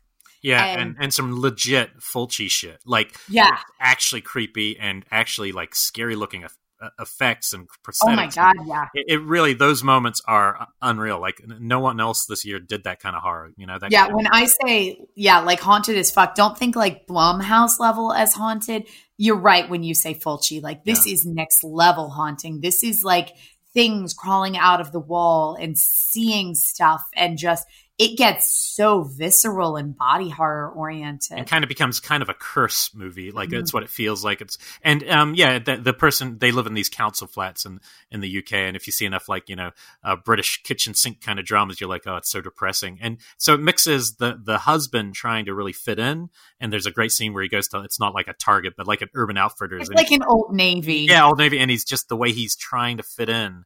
Um, to but buying polo shirts. yeah, he's willing to kill his past and who he was to to fit in for this new life, partially because he doesn't want to feel the pain uh, associated with the loss that they felt. Whereas the wife is the opposite. She's gonna she doesn't want to lose who she is. She wants to lean into the pain and lean into the remembering, and she also is much more in tune with what's happening in the house because she's able to communicate and understand that they're at fault somehow. And then it starts opening up into a film that goes from the Fulci vibes to more of a somewhat more more political, allegorical stuff, and Mhm. it, you know, so there's a lot in this. Um, it uh, it's a great movie, period, and it's definitely one of those like debuts where you're like, if that's your debut, you're in good place because it yeah, this so is uh, Remi Weekes, and this one is on Netflix, and definitely one of the heavier hitters. I keep seeing this as number one on a lot of the lists. Yeah, and I think I think Netflix hasn't done enough with it. I, I'd be honest. I think it's horror fans who are getting the word out there. I Mhm. don't believe if I think if Netflix realized they have a film that could actually be kind of like an award contender, it, it, Yeah, it this has that tone. you know? Feels this feels like it could be an Academy Award or, something. even you yeah, know, something. I something. agree. It's, Yeah. it- it's definitely yeah. No, I think it, I think it has done a bit of that in England. So I think people also it has one of the Doctor Who's is the person who gives them the flat, uh, Matt Smith, who was a Doctor Who about three Doctor Who's ago, and Mhm. so I thought that was funny to just see him in that kind of role. But uh, yeah, no, this is a great movie, and if you haven't seen it, um, I'm glad it's so high on your list. uh, yeah, to number two. folks. Um, my number two is one that yes, it was your. I'm not sure what it was. I think it was seven or so, uh, and that is Natalie Erica James's Relic. Was my number eight. Yeah, so this is um, this for a long time was my number one this year. Uh, her short film I saw a couple years ago at uh, Etheria, and that was called Creswick, and that was one of my favorite shorts I've seen in years. And it's and the feature is exactly that basically, but with some gender reversals and a deeper story. But it's that same kind of horror, and it's my favorite. It's the most me movie. Like it's the film. It's it's like the kind of horror I'm interested in making. And whenever you see a movie that kind of nails that tone that you love, uh, it's always really rewarding to know it can work, I guess, because it's somewhere between art house and slow burn, but also really intense, crazy shit happening, um, some bonkers stuff. But it's it's a lot, and it's about something very real, which is, uh, you know, uh, the loss of uh, an elderly person who uh, you say, you know, has lost her husband and is starting to slowly get dementia. Uh. One of her, her daughter, who she's a little strange with, decides to come back to try to look after and her daughter comes. So it's really cool to see three generations of women all in a house together uh, and just how different they are and how they're trying to handle this. And so you go from like little post-its that remind her of things that she's trying to remind herself, and then things start getting darker, and you start to go, "Is somebody watching me, or is there a dark shadow presence in the room with me?" And then it starts opening up other parts of the house that don't shouldn't really exist and then it becomes this really this mental mind fuck kind of horror that I always find so just intense and wild. Yeah, I loved how it does open up parts of the house because it really did feel like what somebody with dementia would be going through, mm. where you do get lost in your own house and, you know, just the holes in your memory. This one hit me at, and the reason that it was on my list is again, I was going with the personal ones, the ones that I was haunted by days later. And this hit me just at this incredible point. It was, um, I was actually home visiting my family and you know my parents are now in their 70s and are really starting to have some significant health problems.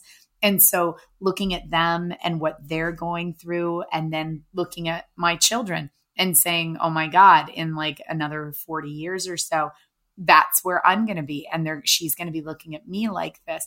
And it was just this kind of big generational realization of where we are all headed at some point that we are all you know, kind of captive in these bodies and headed to, if you're a female, you're headed to the hag. Like, no matter how hard we try, you are always headed to that kind of proverbial hag. And so it's, it definitely like this one left me shaken. Yeah, and everyone's really good in it. It's Australian. Um, mm-hmm. uh, Emily Mortimer is really good in it. Bella Heathcote's really good. Um, yeah, there, it's not doesn't really it's not one that you need to say you. It's kind of movie you want to talk more about it right after than before because yep. there are things to work out, still mysteries in there that I haven't, you know, some of them I haven't filled, and it probably has my favorite last image this year. Like it's a pretty amazing horror image, and it's really just it's sad, but also just visually like whoa. Um, so I think this one was on Netflix. Does that sound right? Or Shutter? No, uh, I feel like this remember. one. It's not on Netflix. I don't think. I think this is like an Amazon rental. Okay, it's it's it's available either way. You can yeah. find it. Um, yeah, and I do I recommend it, and it's I'm excited for what she does next because you know I did notice that short, so I I was really excited when I realized it was the same person. Um, yeah, I'm excited for whatever she does. Yeah, for sure. Which brings us to our number one. So, um, and both of our number ones have been on each other's lists at some point. Yes, so and your number one, I'm excited one, about. My number one film was Spontaneous, which I know that there are going to be people people out there who are like, it's not a true horror film. The setup of this movie is that in a high school, out of nowhere, members of the senior class start exploding spontaneously combusting. But it's not even spontaneously combusting like we think of it. Because when I think spontaneously combusting, I think bursting into flames. Yeah. And it's like a flash. These people are exploding internally, like guts flying, like a massive bomb goes off in their torso and their head lands over here and everything hits the ceiling and it all hits their friends. And it happens one day and everybody's like, what the hell was that? Weird. And then it just starts happening. And every couple of days, another member of the senior class just explodes. And it has a little bit of the scientists trying to figure out what's going on. They quarantine them, but mostly it's this one girl and watching her entire life fall apart. But at the same time, she falls in love with a boy throughout the process of this. And then watching them kind of go through it together.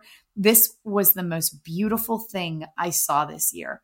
Well, it, it puts in context the idea, like, let's say for, uh, for us, right, as people, uh, if we had known the pandemic was coming, say three weeks before, 100%, if you're guaranteed you knew, how would you spend those three weeks, right? Yep. If you know there's a limit or you know that you could explode any second. So suddenly the, so it's really at its core, it's a very strong coming of age film. And this would, I think this is my number two favorite or most, or number, it's almost tied for number one favorite, just movie of the year. Um, and for horror, I was just a little more confused at what to do with it. But, um, because it's just, it's this great coming of age film. It's, it nails a lot of the things that you're thinking about as a teenager that we're still thinking about as, as adults. You, you yeah. just, they just burn a little hotter when you're uh, 17, 18, um, of what to do next and what matters and what friendships are worth investing in versus a new love and what to chase you know and it's and so those elements are great but then you also just have blood and gore splatter uh, uh, everywhere every you Constantly. know couple of minutes and the and the writer uh, I heard a really fun interview with him where he said he needed to put a mur- he needed to put a death in the first like 30 seconds because he, he didn't want people thinking it was just some you know uh, teen romance thing like the poster. Unfortunately, worst poster of the year, I'd say. Um, oh God, yeah. And probably it why a lot like of people a, haven't like seen a romantic it. comedy. Yeah, I, I think it's why a lot of people haven't seen this film. I think if somebody gave them great killer art, it would be a whole different story. Um, and because of that cover, people aren't perceiving it as a horror film. And I, I got in an argument with somebody on Twitter a couple of days ago where if the reason that they are exploding, and I mean, it is visceral, fucking like, you know, limbs flying, explosions happening, that's very gory and horrific. It is never really given a reason in the film. Yeah. They kind of dance around it, but that is, it's, it's never really given a reason. If they had just said it's a parasite, oh, it is yeah, this horror film in people's minds. immediately, you know, oh, it's vampirism. Immediately, people would say, oh, it's a horror film, but because it's not identified, and what is causing the people to explode is not the focal point. Their relationships are. People aren't really viewing it as hard. it's existential. It's, it becomes existential in yeah. the same way that um, she dies tomorrow, is, and, and, it's just a different kind of thing. But but it's, it is but it's hard. one of the goriest films of the year. Yeah, and funny, and it's and, and, but mm-hmm. it's it's yeah, it's got the kind of freaky tone at times too. Um, yeah, definitely. The actress Katherine Langford, she is also the star of um, is it Thirteen Reasons Why, that big Netflix show where it was about the suicide of the girl and the tapes. She's the uh, okay. She was also in Knives Out. Yeah, yeah, she's a Knives Out too. Yeah. Amazing. Yeah, she's great. So she, but yeah. she's really, really charming. I think this was made a couple years ago. But the crazy thing, and why we need to get him on the show, is the guy who wrote and directed this. This first film he directed. He also was the writer of Underwater, and he wrote one the that babysitter yes and one that you didn't see this year that i think would almost make this it's not quite it's not as uh, adult it's a little bit it skews a little younger but it's called love and monsters and i watched it oh, yeah. and i thought of you straight away because it has giant scorpions giant crabs giant I'm in. and so i was like this guy's killing it this year, and he's really well, he nice and funny. Me on Twitter now, so I will I will message him. Yeah, tell him tell him we want to talk horror movies with him because I think he you know a he's just had a great year, but um and and it's funny it just goes to show everyone would see that as wow what a year you had. It's like but Spontaneous was delayed for two years. It was meant to come out two years ago, and Underwater is you know so there's probably all these reasons why you get and all plus, these I was seeing this one article that was talking about him, and it was like brand new breakout. You know, yeah. guy had four films in one year with the babysitter, and um, or in two years because yeah. uh, the babysitter was last year, and Underwater, and Love and Monsters, and Spontaneous. And then you look at his actual history, and he's been in like Hollywood trying to get stuff out there for like for a, a decade. Yeah. Yeah, yeah. So it it takes time. But I remember when Starry Eyes came out, and everybody was like, Kevin Widmyer and Dennis Close, young Turks breakout, and they were like, we've been here for 15 years. Yeah. Um, so yeah. But better that than old timers finally make hit the gold. Um, you don't want that. But anyway, yeah, I'm with you. This is uh, this is one that, funnily enough, I this was on my list. Like I think before you found it, but I just didn't the post because I'd heard about it a while ago being good, and I didn't want to push play because the art was so bad. And then you loved it, and then I think something. Then like within a day, I think I was finally watching it. I think it, I made you like I kept poking. Yeah, it took like a couple days, but I loved it. I love this movie, and it and it's in my four my four uh, films of like the pandemic that, that I was tweeting with was like Palm Springs, uh, yes. She Dies Tomorrow, Spontaneous, and um, what is the fourth one that is very much about now? I'll have to look on my on my thing, but there's those movies that just feel like they're set up what we're what you know what I mean? They're all movies that it's like we've lived through something. Mm-hmm. Uh, Host, sorry, Host was the other one. So oh, Host, oh, yeah. She's Dies Tomorrow, Palm Springs, and Spontaneous. Not all horror because Palm Springs is obviously a, a time loop movie, but again, Palm Springs is almost horror. Almost, yeah. Pushes it's pushes almost. some of the, but it's funny as hell. Yeah, yeah. Uh, like if it had been a little bit more edgy, because it is a time loop, and somebody is trying to kill him. It's just he's hilarious in it, so it goes more comedy. Um, okay, so my number one um, is a film by uh, David Cronenberg. What, what, what, you mean? Oh, he, hold, no, no. hold, hold my beer it's moment. On. uh, yeah, which is crazy because usually I that gives me the heebie-jeebies when I hear, oh, this person's falling into his dad's, and you're like, oh yeah, whatever. You're never gonna. And I haven't seen, I didn't never watch the first one, so I didn't have anything to um, kind of go on. And this movie just antiviral is great. I know, but again, it, antiviral looks more like um, plat- the way the way platform looked to me, where it's a, the central idea seemed to be what was being advertised, like oh, the serum of celebrities makes you sick, and I was just like, eh. you need to watch it. okay, It's yeah, I will. No, I will watch it. Uh, well, now I will. Uh, so this movie, I mean, it's much smaller than this, but Yeah. yes. so this is Possessor Uncut. You do be very careful with what you watch. You do not want to watch the cut version, which is out there, uh, and especially on Blu-ray. Like I almost bought it the other day. Uh, make sure it says Possessor Uncut because the uncut is important in this because it's actually the violence that walks. I walked away from. Anytime a movie reminds me that violence feels bad, yeah. it's a good thing because it's so violent and then the violent continues and like if somebody's stabbing someone it's that extra second that makes you uncomfortable and feel bad and i remember just going jesus christ this is pushing it even compared to pops. And i think you can sum this movie up in two which is eXistenZ meets eastern promises both daddy's movies. Good comparison. you know because it's got the genre crime trappings kind of thing of eastern Mhm. promises but the sci-fi of eXistenZ um, so it's basically uh, it's a world of kind of corporate assassins and some of this you don't know un- until you know as the story's going. Uh, andrea riseborough who's just incredible who we've all seen in mandy and many other things. Uh, she is a corporate assassin who uh, is basically they have a technology that can beam her into the body and the consciousness uh, of somebody who is say uh, close to a target that this this Mhm. group has. Um, Jennifer Jason Lee being the person uh, running this group. Of course, there's your X uh, connection. Um, and you see a couple of these murders; they're really intense. And then what, when she comes back out of them, they have to do these memory exercises to make sure she's not losing herself. But really, this is a movie about a character is losing themselves and losing their connection to their own life, their reality, uh, maybe their sanity. And she gets beamed into crystal. And so basically, when you're inside somebody, they don't have any free will. They just you take over everything, and you just kind of are them during that period.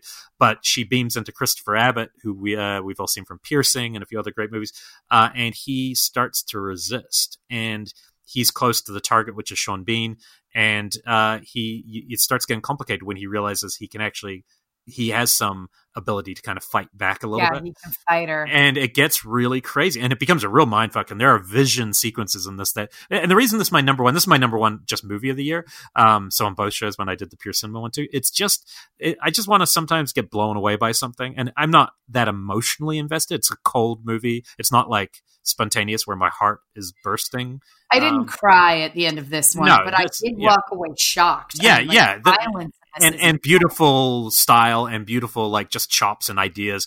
And it just you know blew me away as a vision. In the same way like mandy or something is mandy's a lot more tongue-in-cheek obviously but in a way that somebody just goes hey look at this movie. I'm gonna blow knock your socks off for an hour and a half. And if you haven't seen it yet just jump into it um, because it's like it's like a really fucked up dark mirror episode like that pushes it even further than uh, most of that show does. So uh, that is possessor uncut um, my number one so we should be briefer on our honorable mentions otherwise because we Okay, so honorable mentions. Um, so we went to this amazing festival, the Panic Fest, and while we were there, we saw Sea Fever, Swallow, and Disappearance at Clifton Hill, which was just. It, I think we saw them all in the same day as well, and it was just like this perfect screening day.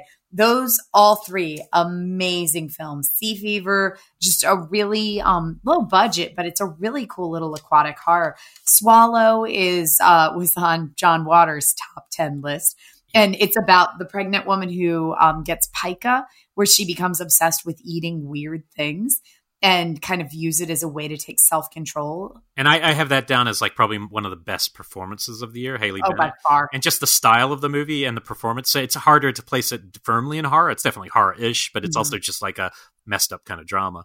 Uh, but yeah, I'm with you on that one. The the big one that neither of us put on, and I think we both admit, if this was if you did a list that was uh, trying to be less just oh this is my opinion versus what is the best movies of the year, uh, I think Invisible Man would be Invisible Man. one or yeah. two best movies of the year. I think we both took for we both kind of took it for granted that it's so obvious and so well made that Yep. neither of us put it on. So I, I feel a little bad for it, but uh, It lead- was in my 10 spot and I kicked it for Impetigore. yeah, because you want to sh- share some new movies. But uh, the one that got kicked out of my 10 spot, which kind of breaks my heart, and I was in hopes that it might have gone on yours, and I loved it from a couple weeks ago. Anything for Jackson. Jackson. It's It's, so fun.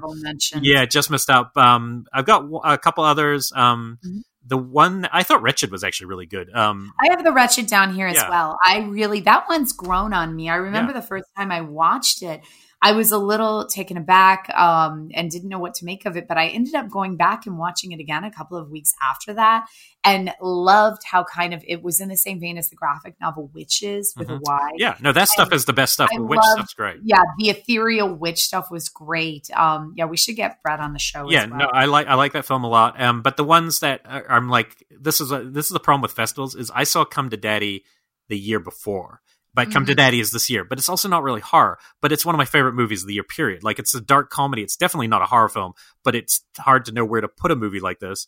And so it's hard for me to know but i love this movie. It makes me laugh. Has great twists. Uh so i definitely need to mention it um, See, I'll say the same thing about Synchronic, which is Uh-huh. Justin Yep. and Aaron's new movie. Um, it's not horror, it's sci-fi it's sci-fi, yeah it's hard sci-fi yeah. but I really enjoyed it, so I Yeah. definitely wanted to mention it. If you have not, I mentioned it on the um, Pure great. Cinema one too because I was like, it, it- it's one of the few of all the films I saw this year. It's the one that I think would have done the best, uh, along with Freaky. But for a smaller movie, I think it's the movie that Mhm. could have really made some waves in theaters of people seeing them kind of swing for the fences with something on a lower budget, but that looks like a huge budget. The way Yep. they did it, and I think it's a real shame for that particular film the way this pandemic kind of it just they it didn't get the kind of release that, that a film like that probably deserved so Yeah, it was- Synchronic was huge, and Yeah. it, did, It just kind of was a flip.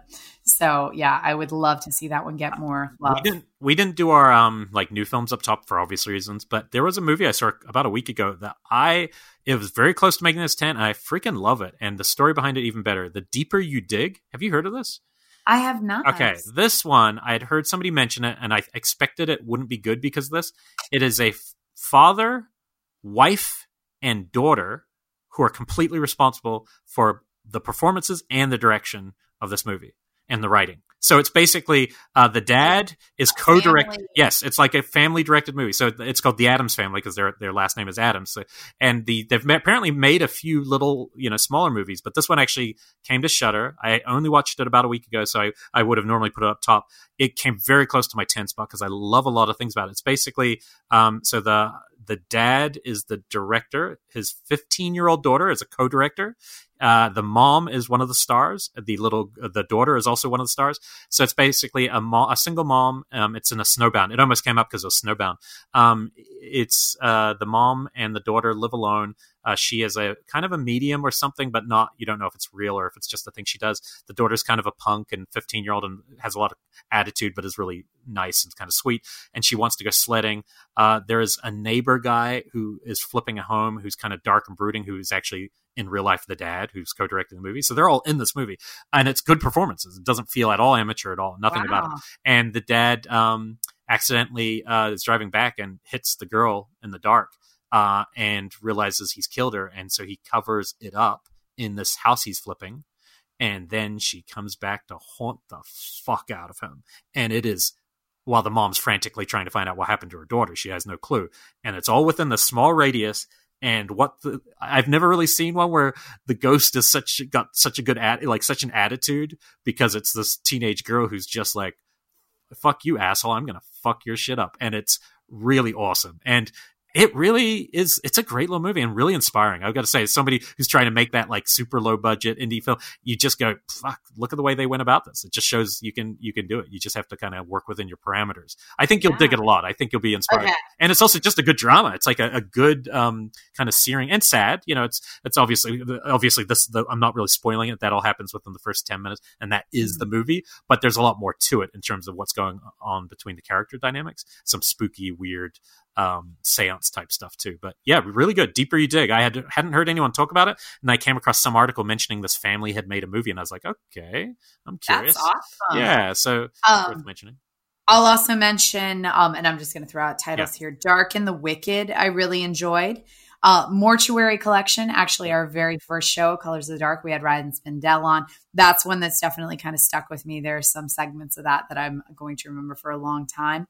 Amulet was one we that we that had day. gushed about. Yeah. Um, that you know, it's another one that didn't make our top ten list, but was just a really tight film. And then I had to give some love to Fingers, because Yeah, I just talked about it on the other show. Yeah, I love Fingers. It's my favorite dark comedy. It's so good. I don't know if it's horror. I don't know what the fuck it is. It is um the setup. It is it is just bonkers. It's um made eh, by a, a small Florida filmmaker. Um, small film. I mean, um, He's he's kind of short, but you know, you don't have to make a thing of it. no, I was saying it's a smaller film.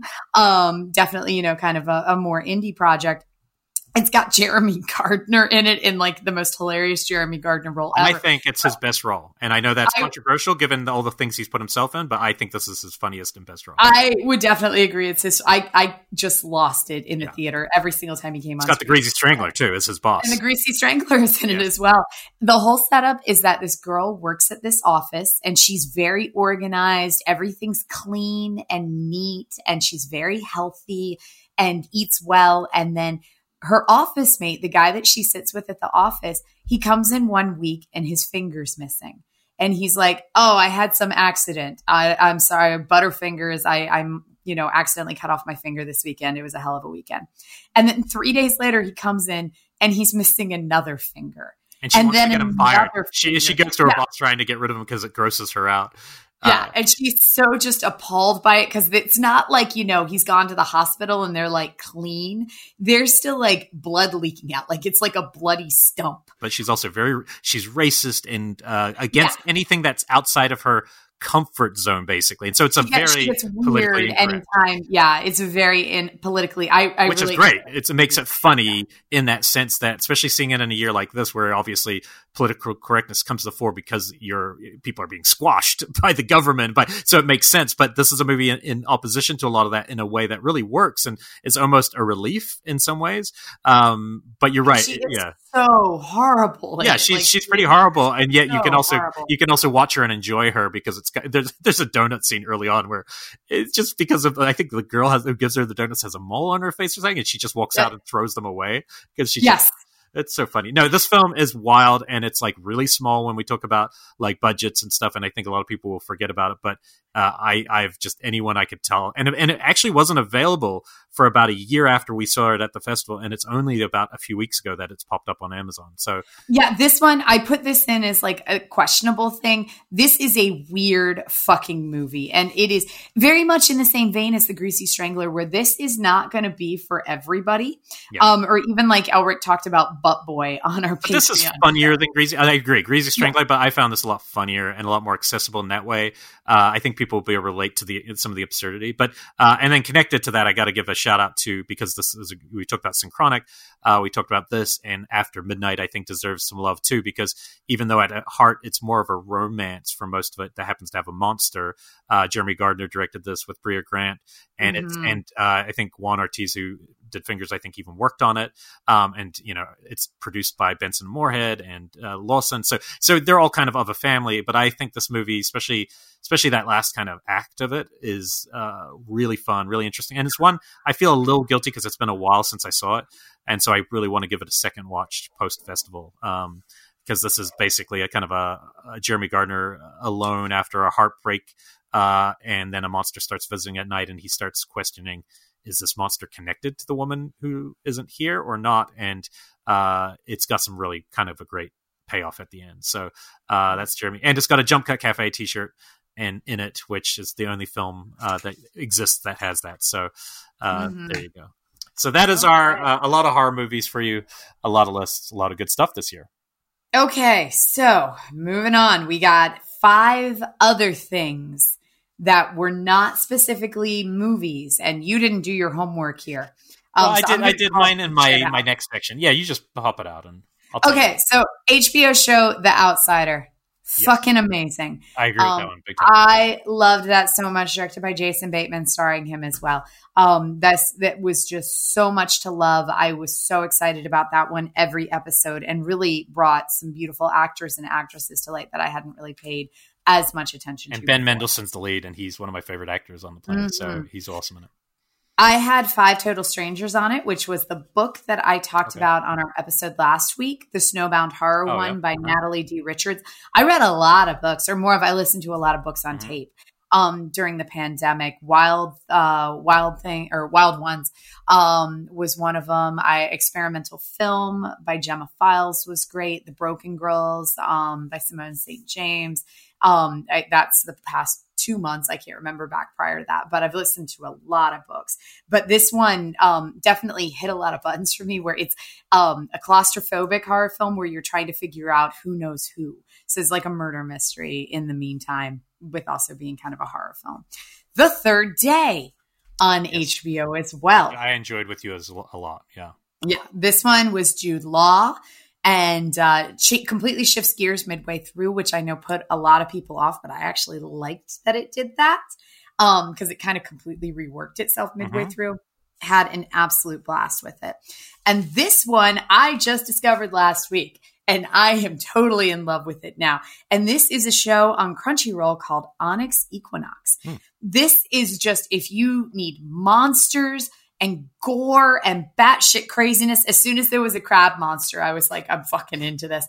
Um, it's very fantasy, like it fits very much with Crunchyroll's kind of anime styling. Um, but in this, there's a bunch of different gods, and they are all at war with each other at the cost of humanity. Like it's completely decimating society.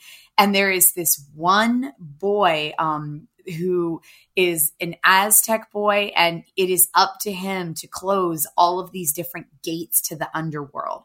Hmm. And there's a lot behind it, but it's ultimately like a hero's journey through all of these different kind of monstrous realms and adventure to get there. And it's very dark.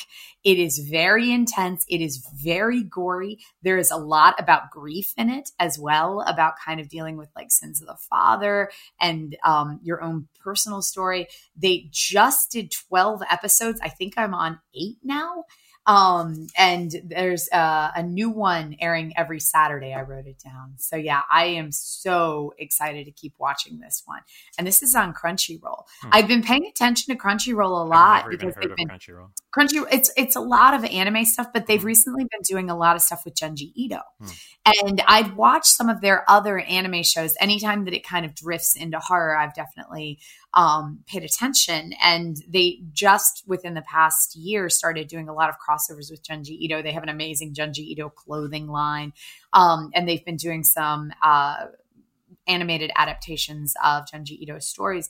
And then when I saw the ads for this, I was like, well, that looks badass. It looks like you know, every issue of Heavy Metal magazine come to life, or like every, I said the same thing about Mandy, where like every frame of this should be painted on the side of someone's van. Like it kicks that much ass. Hmm. Um, and so then when I realized it was Josh Pruitt, I was like, holy shit, now I'm definitely in. And yeah, so horror fans looking for something different, something that is really pushing the envelope monster and gore wise check out onyx equinox on crunchyroll. This has been um, just i again i didn't even get into like a couple of weeks ago but i have now binged this and it's a blast. So yeah any oh and i'll also mention my graphic novel picks for the year um, I've got three here that I definitely kind of binge read, and I don't think that any of these started during 2020. I think all of these were kind of going before this year, but it was this year that I discovered them, and they're all still releasing this year. And that is The Plot, Moonshine and Gideon Falls were by far the highlight reads of my year. Um, Gideon Falls just got picked up by James Wan's company, Atomic Monster, I heard. Um, so, yeah, but definitely check out all three of those The Plot, Moonshine, and Gideon Falls. Um, the only one I'll throw in there is I've talked about it somewhere on one of our shows was uh, Servant, the TV show that is on a- Apple. Um, uh, M Night Shyamalan one, right? He, yeah, he produced it. It's just gotten greenlit for its second season, and it's very intriguing.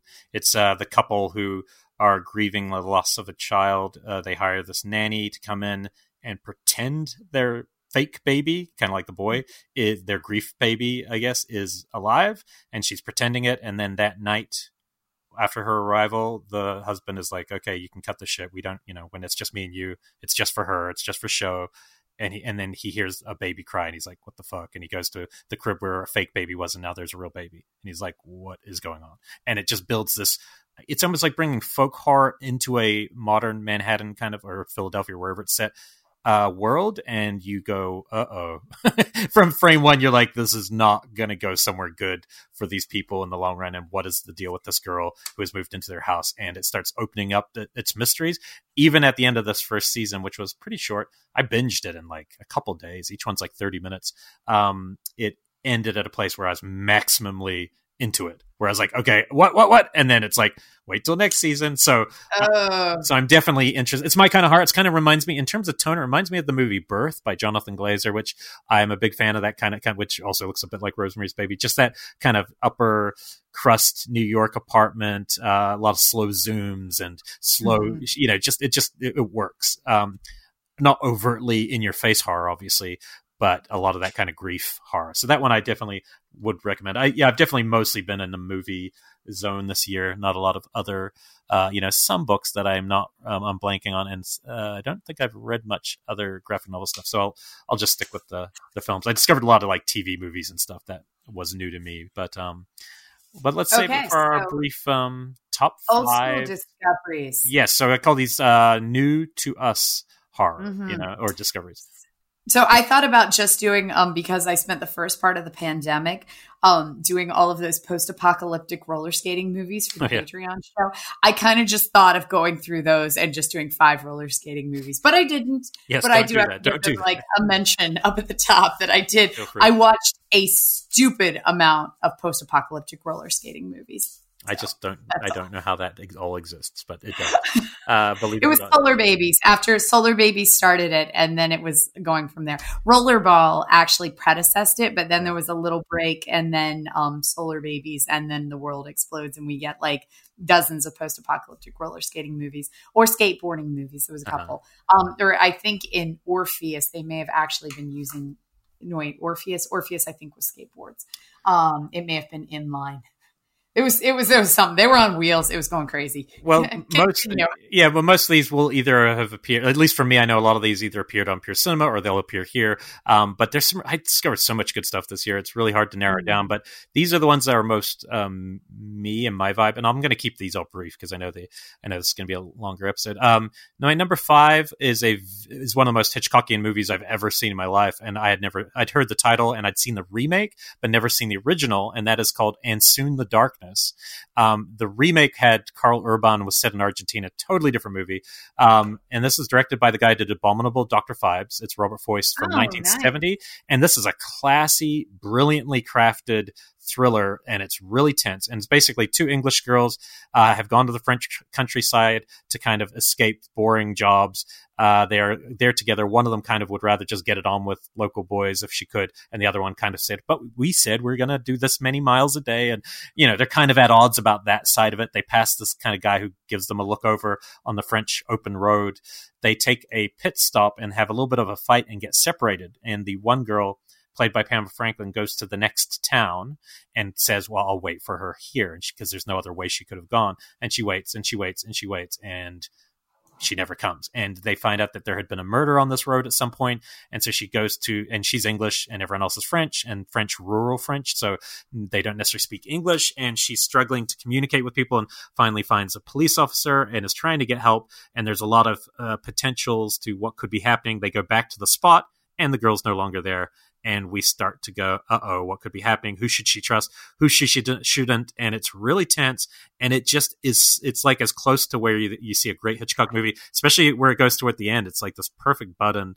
Uh, I watched this for, we did an all nighter for the New Beverly. We planned a horror all nighter for our Halloween Mhm. episode. And this is a, was a new to me watch I discovered when um, looking at that. And I just think it's phenomenal. Um, so if you're looking for kind of a classy, uh, you know, kind of um, thriller type of horror, this is a really good one. And soon the darkness. Nice. Um, my number five was Spider Labyrinth. Yeah, which, we just, I love it. Yeah. Just talked about on our Patreon show last night. This is a Italian horror giallo-ish thing from 1988 that I, for some reason, thought I had seen because I had a bootleg of it for a really long time. But um, when I actually sat down and watched it, I had never seen this before. And Elric put this one best, where you said that had um, this this felt like a third Mother film. Yeah, if the Mother of Like, Tears hadn't had- existed, this could Yeah. have been inserted in. Yeah. If because it did it was not argento. I mean argento is like a fucking artist and you know Yeah. every frame is crafted um especially within his early work. But this did have his style. It was still this witch cult. It still had all of kind of the argento trappings that you see in suspiria and in our inferno. And it had a great ending scene that went really bonkers and off the rails and just crazy in the final moments of the film. And I had a blast with this one. This is a tough one to find. So I was kind of hesitant to put it on my list because I wanted to give things that people could go hunt down. And with this one, good luck finding it. But if you can, it's well, fun. yeah, go to the deep if you if you're on Patreon, go listen to it because we do give some tips of how you might be able to see it. And um, there is a YouTube channel who had it up recently, so it might come back again. But the goal is that somebody listening or uh, who watches it will, you know, look into the rights for us. We're, we're looking at you, Severin. Yeah, I mean, definitely. Like this, this isn't just like, oh, it's okay. It's like, no, no. When it's going, like when it's got some padding and some people walking around stuffy, hungry, talking about academics. But when the horror moments happen, you're like, oh shit, this is going for it, and it's kind of wild. crazy. Yeah, it definitely feels like it's got the Inferno um, influence for sure. Uh, so I love that one too. Um, my number four is one that I again another one I just totally. This is the probably the most random film I've ever discovered. I I think I just read the word and looked it up and found it's a it, it looks like a TV movie. It wasn't. It's called The Appointment, uh, directed by Lindsey C. Vickers. It's British. It, it's um, Wicker Man's Edward Woodward, and I think it's would be an interesting. Hold on. Say it right. Uh, Iwawua. Um, Iwawua. it- it- well, Edward Woodward without where would he be without the, the, the letter D? I Iwawua. Um, you know, still the worst joke that was ever told to me that I also bombed telling it to the world. Um, I mean, I have to put that in some context because Edward Woodward is an actor that I know only because of Wicker Man, but like most of the world, if unless you're British, wouldn't even know who he is. And I just remember like I had my roommate in America, but he was British, and he came up to me and goes, "Oh, Elric." Uh, where do you think Edward Woodward would be without the letter D? And I just looked at him like I had no idea where he was going. He goes, Iwa And he just looked at me straight. And I looked at him like, that's the best joke I've ever heard in my life. I really feel that way. Anyway, um, when I told it, I don't think it worked so well. Um, anyway, it's um, it would pair really well with Don't Look Now. It's it's it's um, still hard to find. This is definitely a deep cut, but I think it might be on YouTube now, and the quality's not great. It looks like it's been um, from TV, you know, back in the '80s.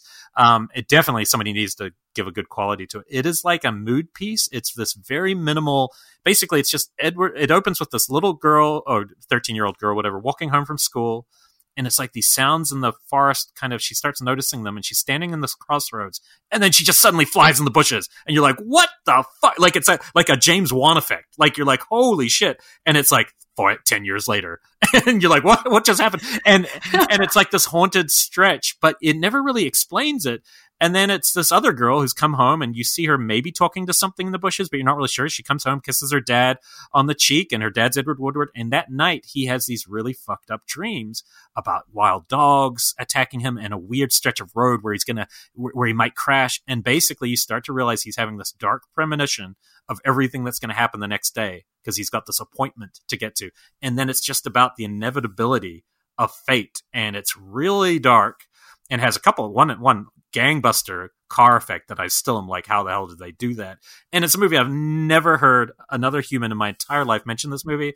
I read the words in some weird text, looked it up, found it, and then I found it, and I've recommended to like my friends Dick and start, people who live out here after I talked about it all watched and felt the same way I did, which is it's just don't go in for like a big story. It's just the mood of it. It feels like Mm. a dream that you don't want to keep having, but you can't wake up from just like the dream he's having. And then it has this very eerie kind of ending. I looked up the person who made it because I didn't know if it was a woman or a man with the name Lindsay. And I, so I was very curious, like if this had been directed by a woman in the, you know, early eighties. Uh, it is a man, but he was, a, I think, a second unit guy for a lot of Hammer stuff. And then this is one of the only, this is the only feature length thing he directed. And he did, did like a 30 minute film called The Lake, which a few people have written to me and you about that. The BFI just put out a Oh, yeah. Blu-ray of odds and ends, like short form, and this is on that. Uh, not appointment, but his other film called The Lake.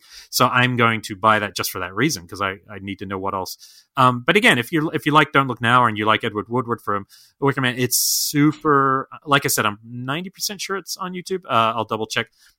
We can always post it after the episode. It's really something. Um, I haven't seen much like it, but it kind of hits that sweet spot of dread horror, you know, which you know I like. I'm a big fan of. Oh, totally. Um, so my number four is The Cat. Oh yes, I'm so, so glad you put cat, this on. The cat was sent to me by Elric, and this is um this bonkers fucking movie directed by the same guy who did this. You would never know. I mean, why would it be bonkers? Why would it be bonkers? I know, right? It's the, the same guy who did the story of Ricky, yeah. and it is that level of like fucking insanity and gore.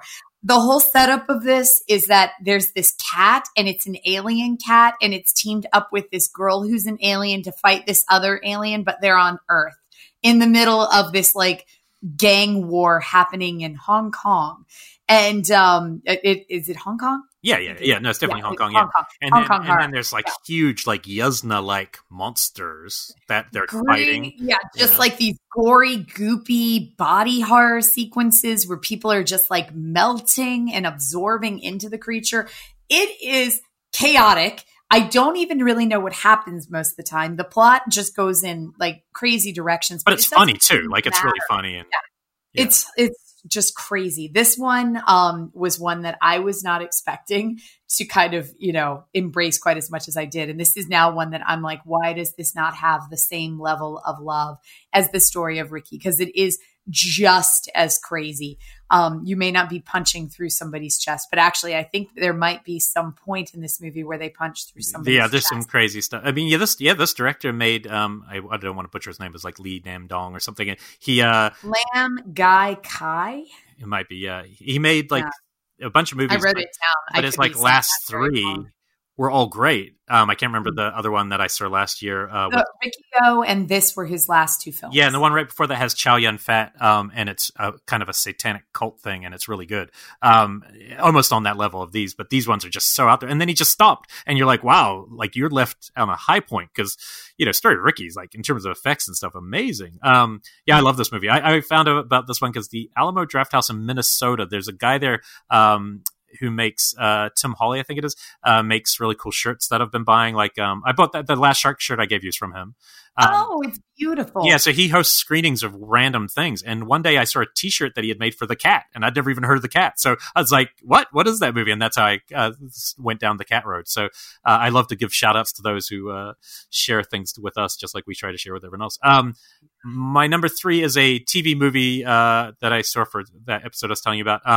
And this movie, you wouldn't know it. Doesn't feel like a TV movie. It's Dan Curtis, and dude, this if you haven't seen, have you seen the Norliss tapes by Dan Curtis?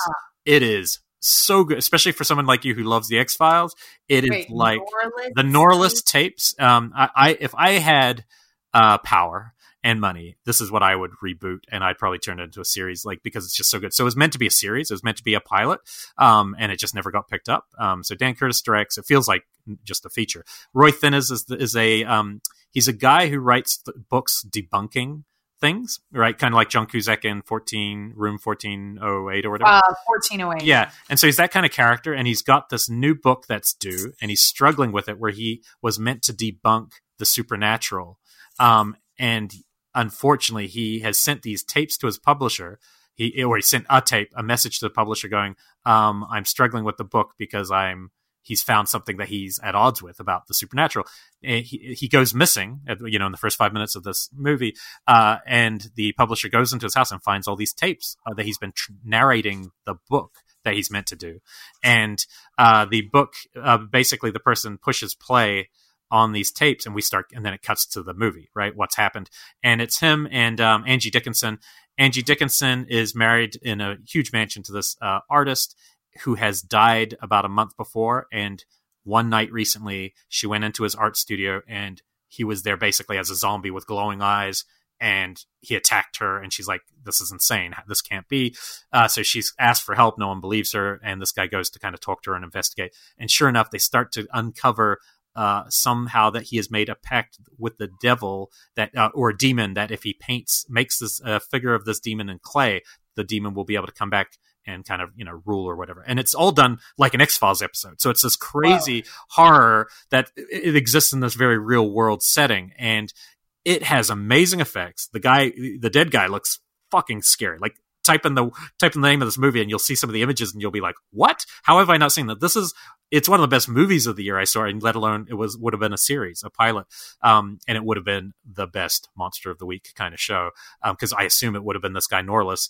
Each tape probably would have been a different one of his encounters, but this first one it doesn't feel like a TV thing at all. It just felt like a its own movie. I only learned that it was a pilot afterwards. Um, and uh, I have a good version of it that must have been somebody must have taped it from HD or something because I've seen a good version. I know on YouTube, it's TV movies are pretty easy to you know get on YouTube, but if if it's not a great copy, um, I'll share the other one with you. Please but, share this uh, with me. I, I love it. Like I loved it, and I was just like, oh, this is exactly the kind of series I would want to make because you know, and same kind of thing with, that you would love too. So, um, yeah. um, so that's the Norland, and Dan Curtis is just the best. I mean, you know, uh, you know, everyone knows Dan Curtis from uh, your favorite anthology, the uh, what's the one you told me about with the Dead of Night, Dead of Night, the one where yeah. uh, the Bobby story. Um, but he's also the Night Strangler and the Night Stalker as well. So. So the next one, um, my third uh, discovery of the year is um, Femina Ridens The oh, yes. Laughing Woman, which is another one that you brought me.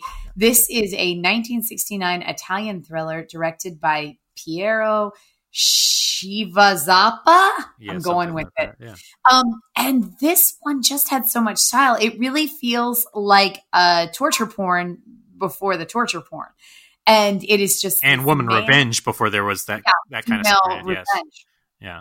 It, it, but it's all done in this very kind of artistic, restrained style where this guy is controlling and very, you know, misogynistic and masochistic. And he kidnaps this very outspoken feminist journalist and then holds her captive and starts subjecting her to all of these different games. But it has all of this style to it. It is very mod. If you think like 1969, it's got these sequences that feel almost kind of blow up in kind of how mod it comes across the style of it, the the filming, the furniture, the costuming, and things like that. It's just got a lot of aesthetics within that world but at the same time, it does feel like a rape revenge film long before those ever became a prominent part of the horror exploitation landscape.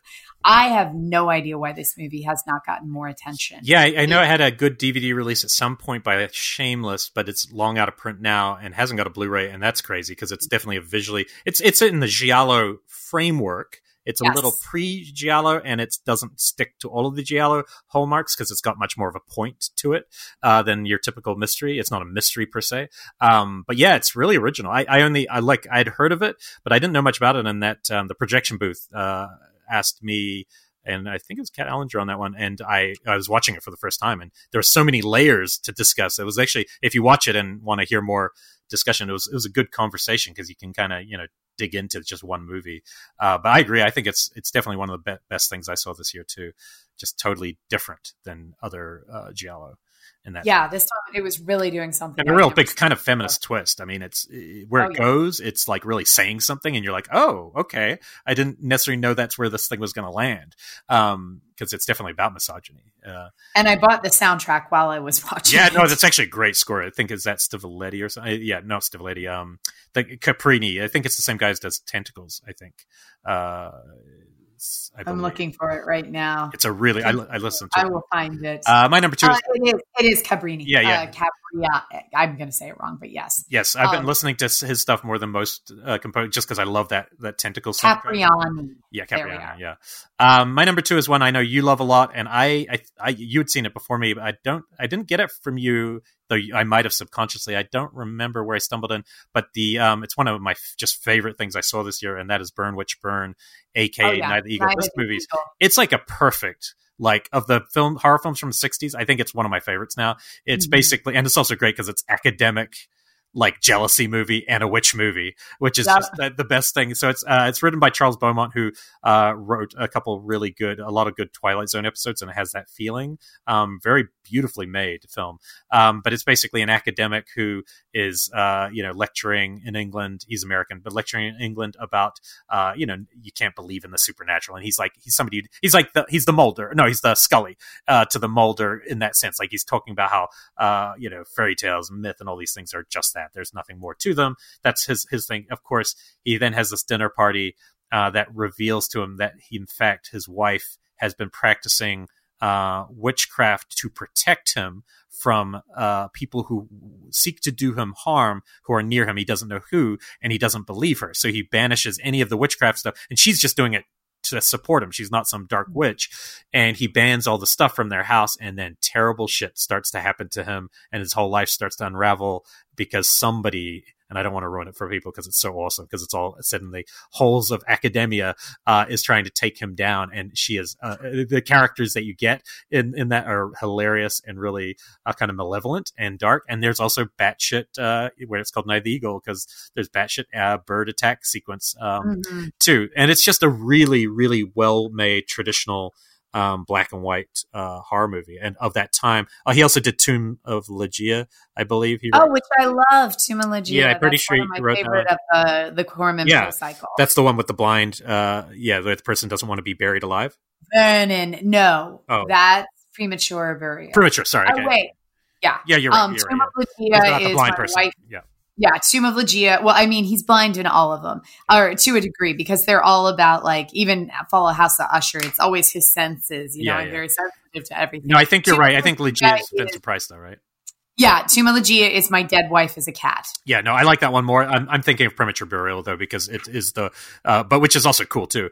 Um, anyway, uh, and and if you read up about him, it's really crazy how Charles Beaumont died because he wrote these really interesting, um, you know, kind of Twilight Zone type things. But he got this disease that he died at like 40 something, early 40s, that made you age Benjamin Button style. So as when he was like 40 saying he looked 80 something. It is this is this very unusual disease, and he was doing a huge output of work right towards the end. And you read up on about about him on IMDb, it's kind of shocking, um, but also a real creative force. I think the kind of things he was doing.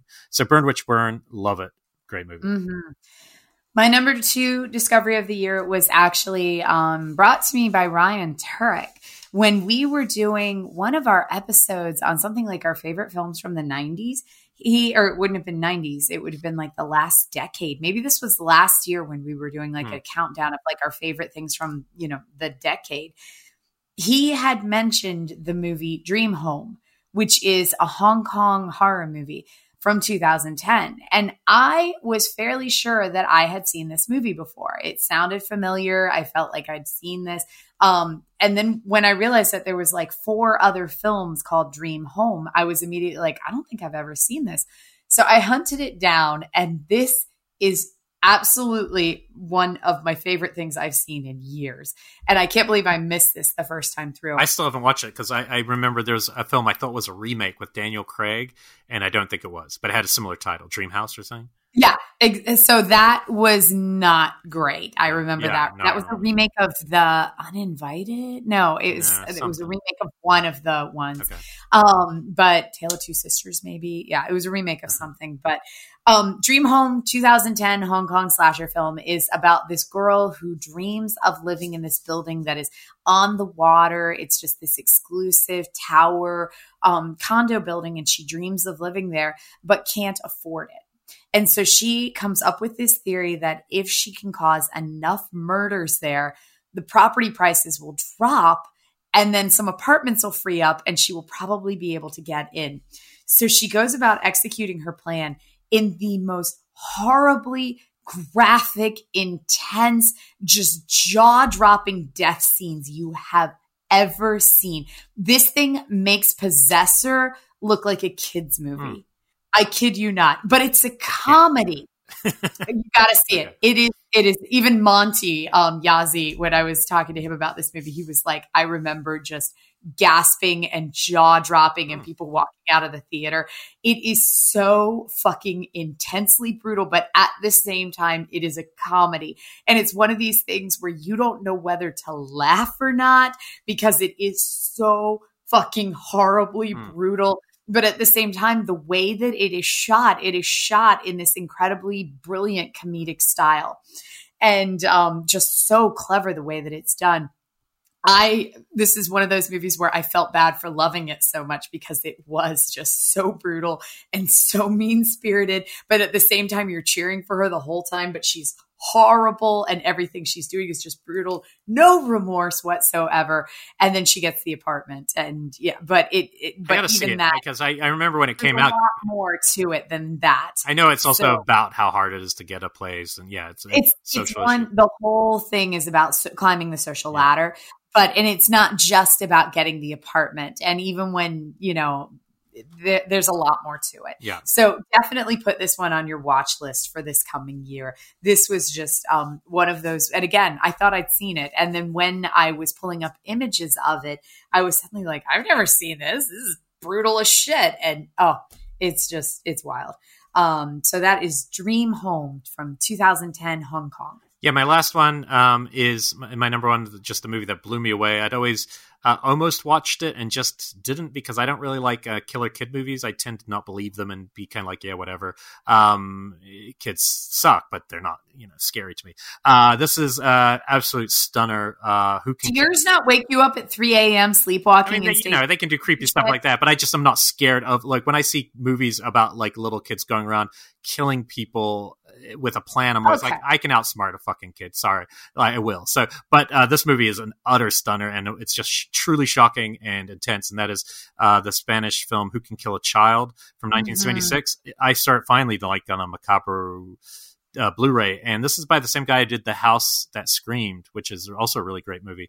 Um, mm-hmm. And this is just a couple English tourists but it's just funny because it's the second movie I've loved this year with two English tourists in a foreign country. Um, because the first one is was my number five. But uh, they just uh, she's she's pregnant. They are going to a Spanish island that he has he went to as a kid, and they get out there and they start noticing there aren't many adults around and they see some of the kids and they look fine but they're not really communicating and they start walking around and no one's around and it's like a ghost town and then they kind of turn a corner and see these kids doing something really brutal to a body and you start to realize wait a minute every child on this island is now a killer and they don't you don't know why and you don't know what they're doing but basically now you are stuck here in this situation. And i don't want to really say too much about where it goes but it's very bleak it's very dark and it's very believable. And it's almost like everything that happens um, you know there's some mystery certainly around you know the why which is uh, better than saying exactly why. But um it's really good. Like this is such a well-made movie that it will have you on your toes. Um, and I did notice I, I, saw it earlier this year, um, but I did notice in the new Eli Roth series that he just did, they did an episode on Killer Kids, and so it's cool to see a couple clips of this get some love. So I was like, hopefully, some people will discover it through that. Um, but this is a terrific movie uh, if you can get a chance. It's like I said, it's a Mondo Macabro Blu-ray, and it's phenomenal. I need to rewatch this. I watched the original 1976 one probably 10 years ago when that guy with one name and the manifesto made the remake of it. Ma- Makinov. I don't even. Yeah, I never saw the now. remake. I remember. I just remember the manifesto. Anytime you have a manifesto go with your movie, I'm only going to remember the manifesto. So well done ish. Yeah. No, um, but I I had watched it before I saw the remake and remember at the time thinking that the original was so just eerie. Like it's just yeah, it's eerie. yeah, you don't know what's happening, and, and and also just seeing what the adults' reaction to because the title puts you in a position of if your only way to survive is to kill a child. Who this idea is, can you do it? in the situation that they're in and it really pushes the boundary of what they're going to have to do to survive and it's mm-hmm. it's intense it's a great really cool movie um, eh, so your last one. So my last one, I'm going to say that this is fringy horror. Um, it's horror adjacent in that it will appeal to horror fans, but it is not true horror. It is a documentary. And this was by far my favorite discovery of the year because it was a fucking rabbit hole that I am still going down. And this is the documentary. I talked about it on our Patreon show. Resurrect the Dead, the Toynbee Tiles. Do you want and to know why I'm doc- glad you're putting it as your number one? Why is that? Because the own there's only one DVD of it that Netflix has, and it's on my shelf right now. Oh shit! So I returned it, and yes, you got it, and it's the only copy they okay. have, and I haven't I haven't watched it yet. It was about three weeks ago that I got it after you talked about it, but I haven't watched it. Now you're forcing me to watch it. Okay, so this was like my pandemic distraction for the year. This was my uh, fave rabbit hole of the year. And it's because it related to me. So I'll make this brief because I could talk for hours about this now. Um, so when I used to live in Washington, D.C., there was one day that I was walking down the street and there was this weird thing on the street. And this is like back in like 2002.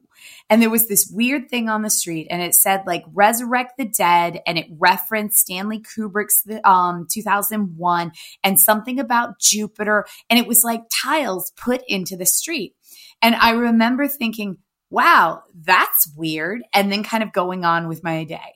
And then years later, like 5 years later, I had moved to New York City and I saw another one that was really similar. And that's when I started getting like, what the fuck? And I remember coming home and Googling resurrect the dead and being like, what is this? And they are things that pop up, tiles that pop up in roads, in, in cities all across the US. They go as far over as I think Kansas. They went all the way down into South America. And this documentary searches for who is doing this and what their message is and what the tiles mean and why. And it is just because these things like hundreds of these things have popped up all over. Um, supposedly there was one in Richmond while I was living in Richmond that I didn't know about. And now I just want to go find them and see if, you know, they're still popping up. Apparently the biggest uh, kind of crowding of them is in Philadelphia and that they're all over particular neighborhoods in Philadelphia. And this kind of it's it's very much like a um, I'll say a Netflix style documentary where it's one guy who is like I'm going to figure out what the hell these things mean and the mystery. And he starts hunting them down and using clues from all over the world and things that people remember. And it's it's just my favorite rabbit hole of the year. Well i will um, weigh in once so. i see it because you got you definitely piqued my interest. And when i went to netflix it's like there is one copy of this. And i'm like i will rent that one copy so I here. had tried um because this came about because a couple the way that I found the documentary a couple of months ago I was going through some of my pictures um because that's like what everybody did at the top of the pandemic. You clean out your closet and you go through all your old pictures. So I was cleaning out all my old shoe boxes full of pictures of New York and I found where I'd taken a picture of one of these tiles and I was like, oh my God, I forgot about these things. I wonder what this is. And then I Googled it and then the documentary popped up and I was like, holy shit, there's a documentary about these now. And um, I'm not the only one who was fascinated by them. You know, people, there, there's entire internet threads where people have like dedicated free time to trying to figure out what the hell these things are. And so for me, this is why I say it was horror adjacent. This for me was like a real life mystery to solve, like a real life what the fuck is going on, like something that is so on the surface that you walk over every day and it's all over the country down into South America. But at the same time, no one was really asking questions. Nobody really cared. It's just like some words on the street. Um, so for me, this was, even though it does not go hard, don't expect there to be a body count or anything like that for me, this fueled the same kind of like, what happens next type mystery that I love about horror films. Bekah, so what's the name of the show? Uh, Resurrect the no, Dead. The colors of the dark. The dark. We do all the colors here. We are all not. you don't have to justify. We don't have to. We're not just horror. It's all. It's all branches of the darkness. So I love it. So I love it. Good. So uh, this was my favorite rabbit hole of the entire pandemic. That's awesome. Well, we have hit you with many movies and things to chase here. Did you have? Uh, and you might not have one. Did you have a favorite like Blu-ray that came out this year? I'm just. Like you know, obviously um, you get so um, many and obviously you got Cruel Jaws coming up, so that's. I gotta say, I really liked the Wax Mask. Oh yeah, was one of my like Blu-ray discoveries that I and I mean I couldn't tell you what's on the bonus feature, yeah. but that was one like a blind watch where I received the Blu-ray and was like, I don't even know what this is, um, and rather enjoyed it. So. I, I only ask because mine's body parts. Oh God! I love Body Parts. Sorry, uh, and Body Parts is out from Scream Factory, so as I can my so I can create my legion of people who understand why I love Body Parts so much. Oh uh, God! I, I, I, I that maybe if you watch it on Blu-ray again, maybe you'll have a different feeling. Maybe I just I look back at it and say, God, it was so sleazy and it's campy. So well done. It's not campy at all there's a couple camp moments with the horror, but it's such a like well made movie. It's so good. I will rewatch it. Let's. I want to do a thing where we do a section where one of us who is less keen on saying has to be convinced by the other over a drink or something. I don't. Can know. I make you watch a musical? No. I'm com- I'm incredibly open minded. No, I mean depends what it is. I'll come up with something. Okay, okay. Well, we'll have fun. One musical that you've never been open to. There's many. Anyway, that's our epic for the. It's longer than normal, but that's because there were so many movies to talk about. That is our year end wrap. 2020 has been an utter shit show of a year, uh, but uh, some of us have survived with movies uh, and sharing movies and talking about movies has certainly helped. So, uh, if you remember uh, a couple things for us, like we also do some more deep cuts that will be a couple times a month uh, on Patreon. We have this live screening of Cruel Jaws coming up on the 28th. 28th. Yep. Um, and th- so that will be a live uh, film that you can watch and hear us uh, discuss a little bit, and um, anything else. And then you know the new year we'll we'll be keeping at it. We're, we're still we're going to enjoy having a few days uh, downtime, but other than that, we just keep rolling. Yeah, we're just going to keep rolling. And uh, we have some fun guests planned for the new year and some drinking games. And I'm just looking over the She's making all this stuff up. I don't know. What to do. No, no, She's we got- talked about She's got surprises in store for me. Uh, I'm okay with surprises. That's I'm just going to show up with booze and be like, we're drinking tonight. That's the game. I'm So, yeah. game. Uh, but yeah, huge thank you to Fangoria uh, for jumping on the journey with us. Big thank. I want to put a big, big thank you out to Hag Cult uh, for designing that logo and kind of helping us kickstart. Amazing. Uh, I just, Whether we don't know how it will happen, but I, I guarantee T-shirts or mugs or something with that logo this year will happen in 2021 because it's awesome. definitely. And thank you all so much. And everyone, please have a happy, safe holiday and a wonderful new year. And we will see you in 2021. Woo.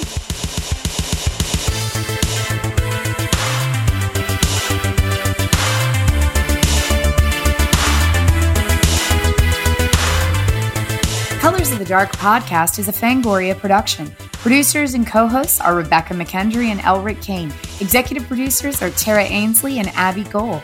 Associate producer is Jessica Safavimehr. And our amazing sound engineer, Ernie Hurtado. Happy holidays, everyone.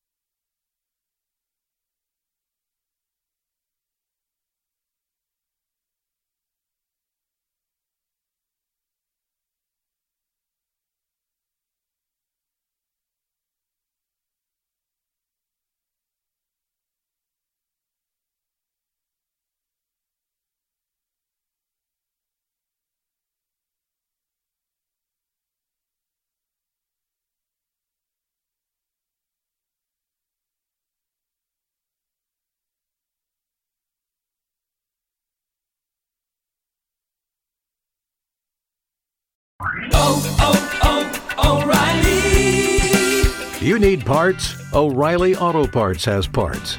Need them fast? We've got fast. No matter what you need, we have thousands of professional parts people doing their part to make sure you have it. Product availability. Just one part that makes O'Reilly stand apart. The professional parts people. Oh, oh, oh,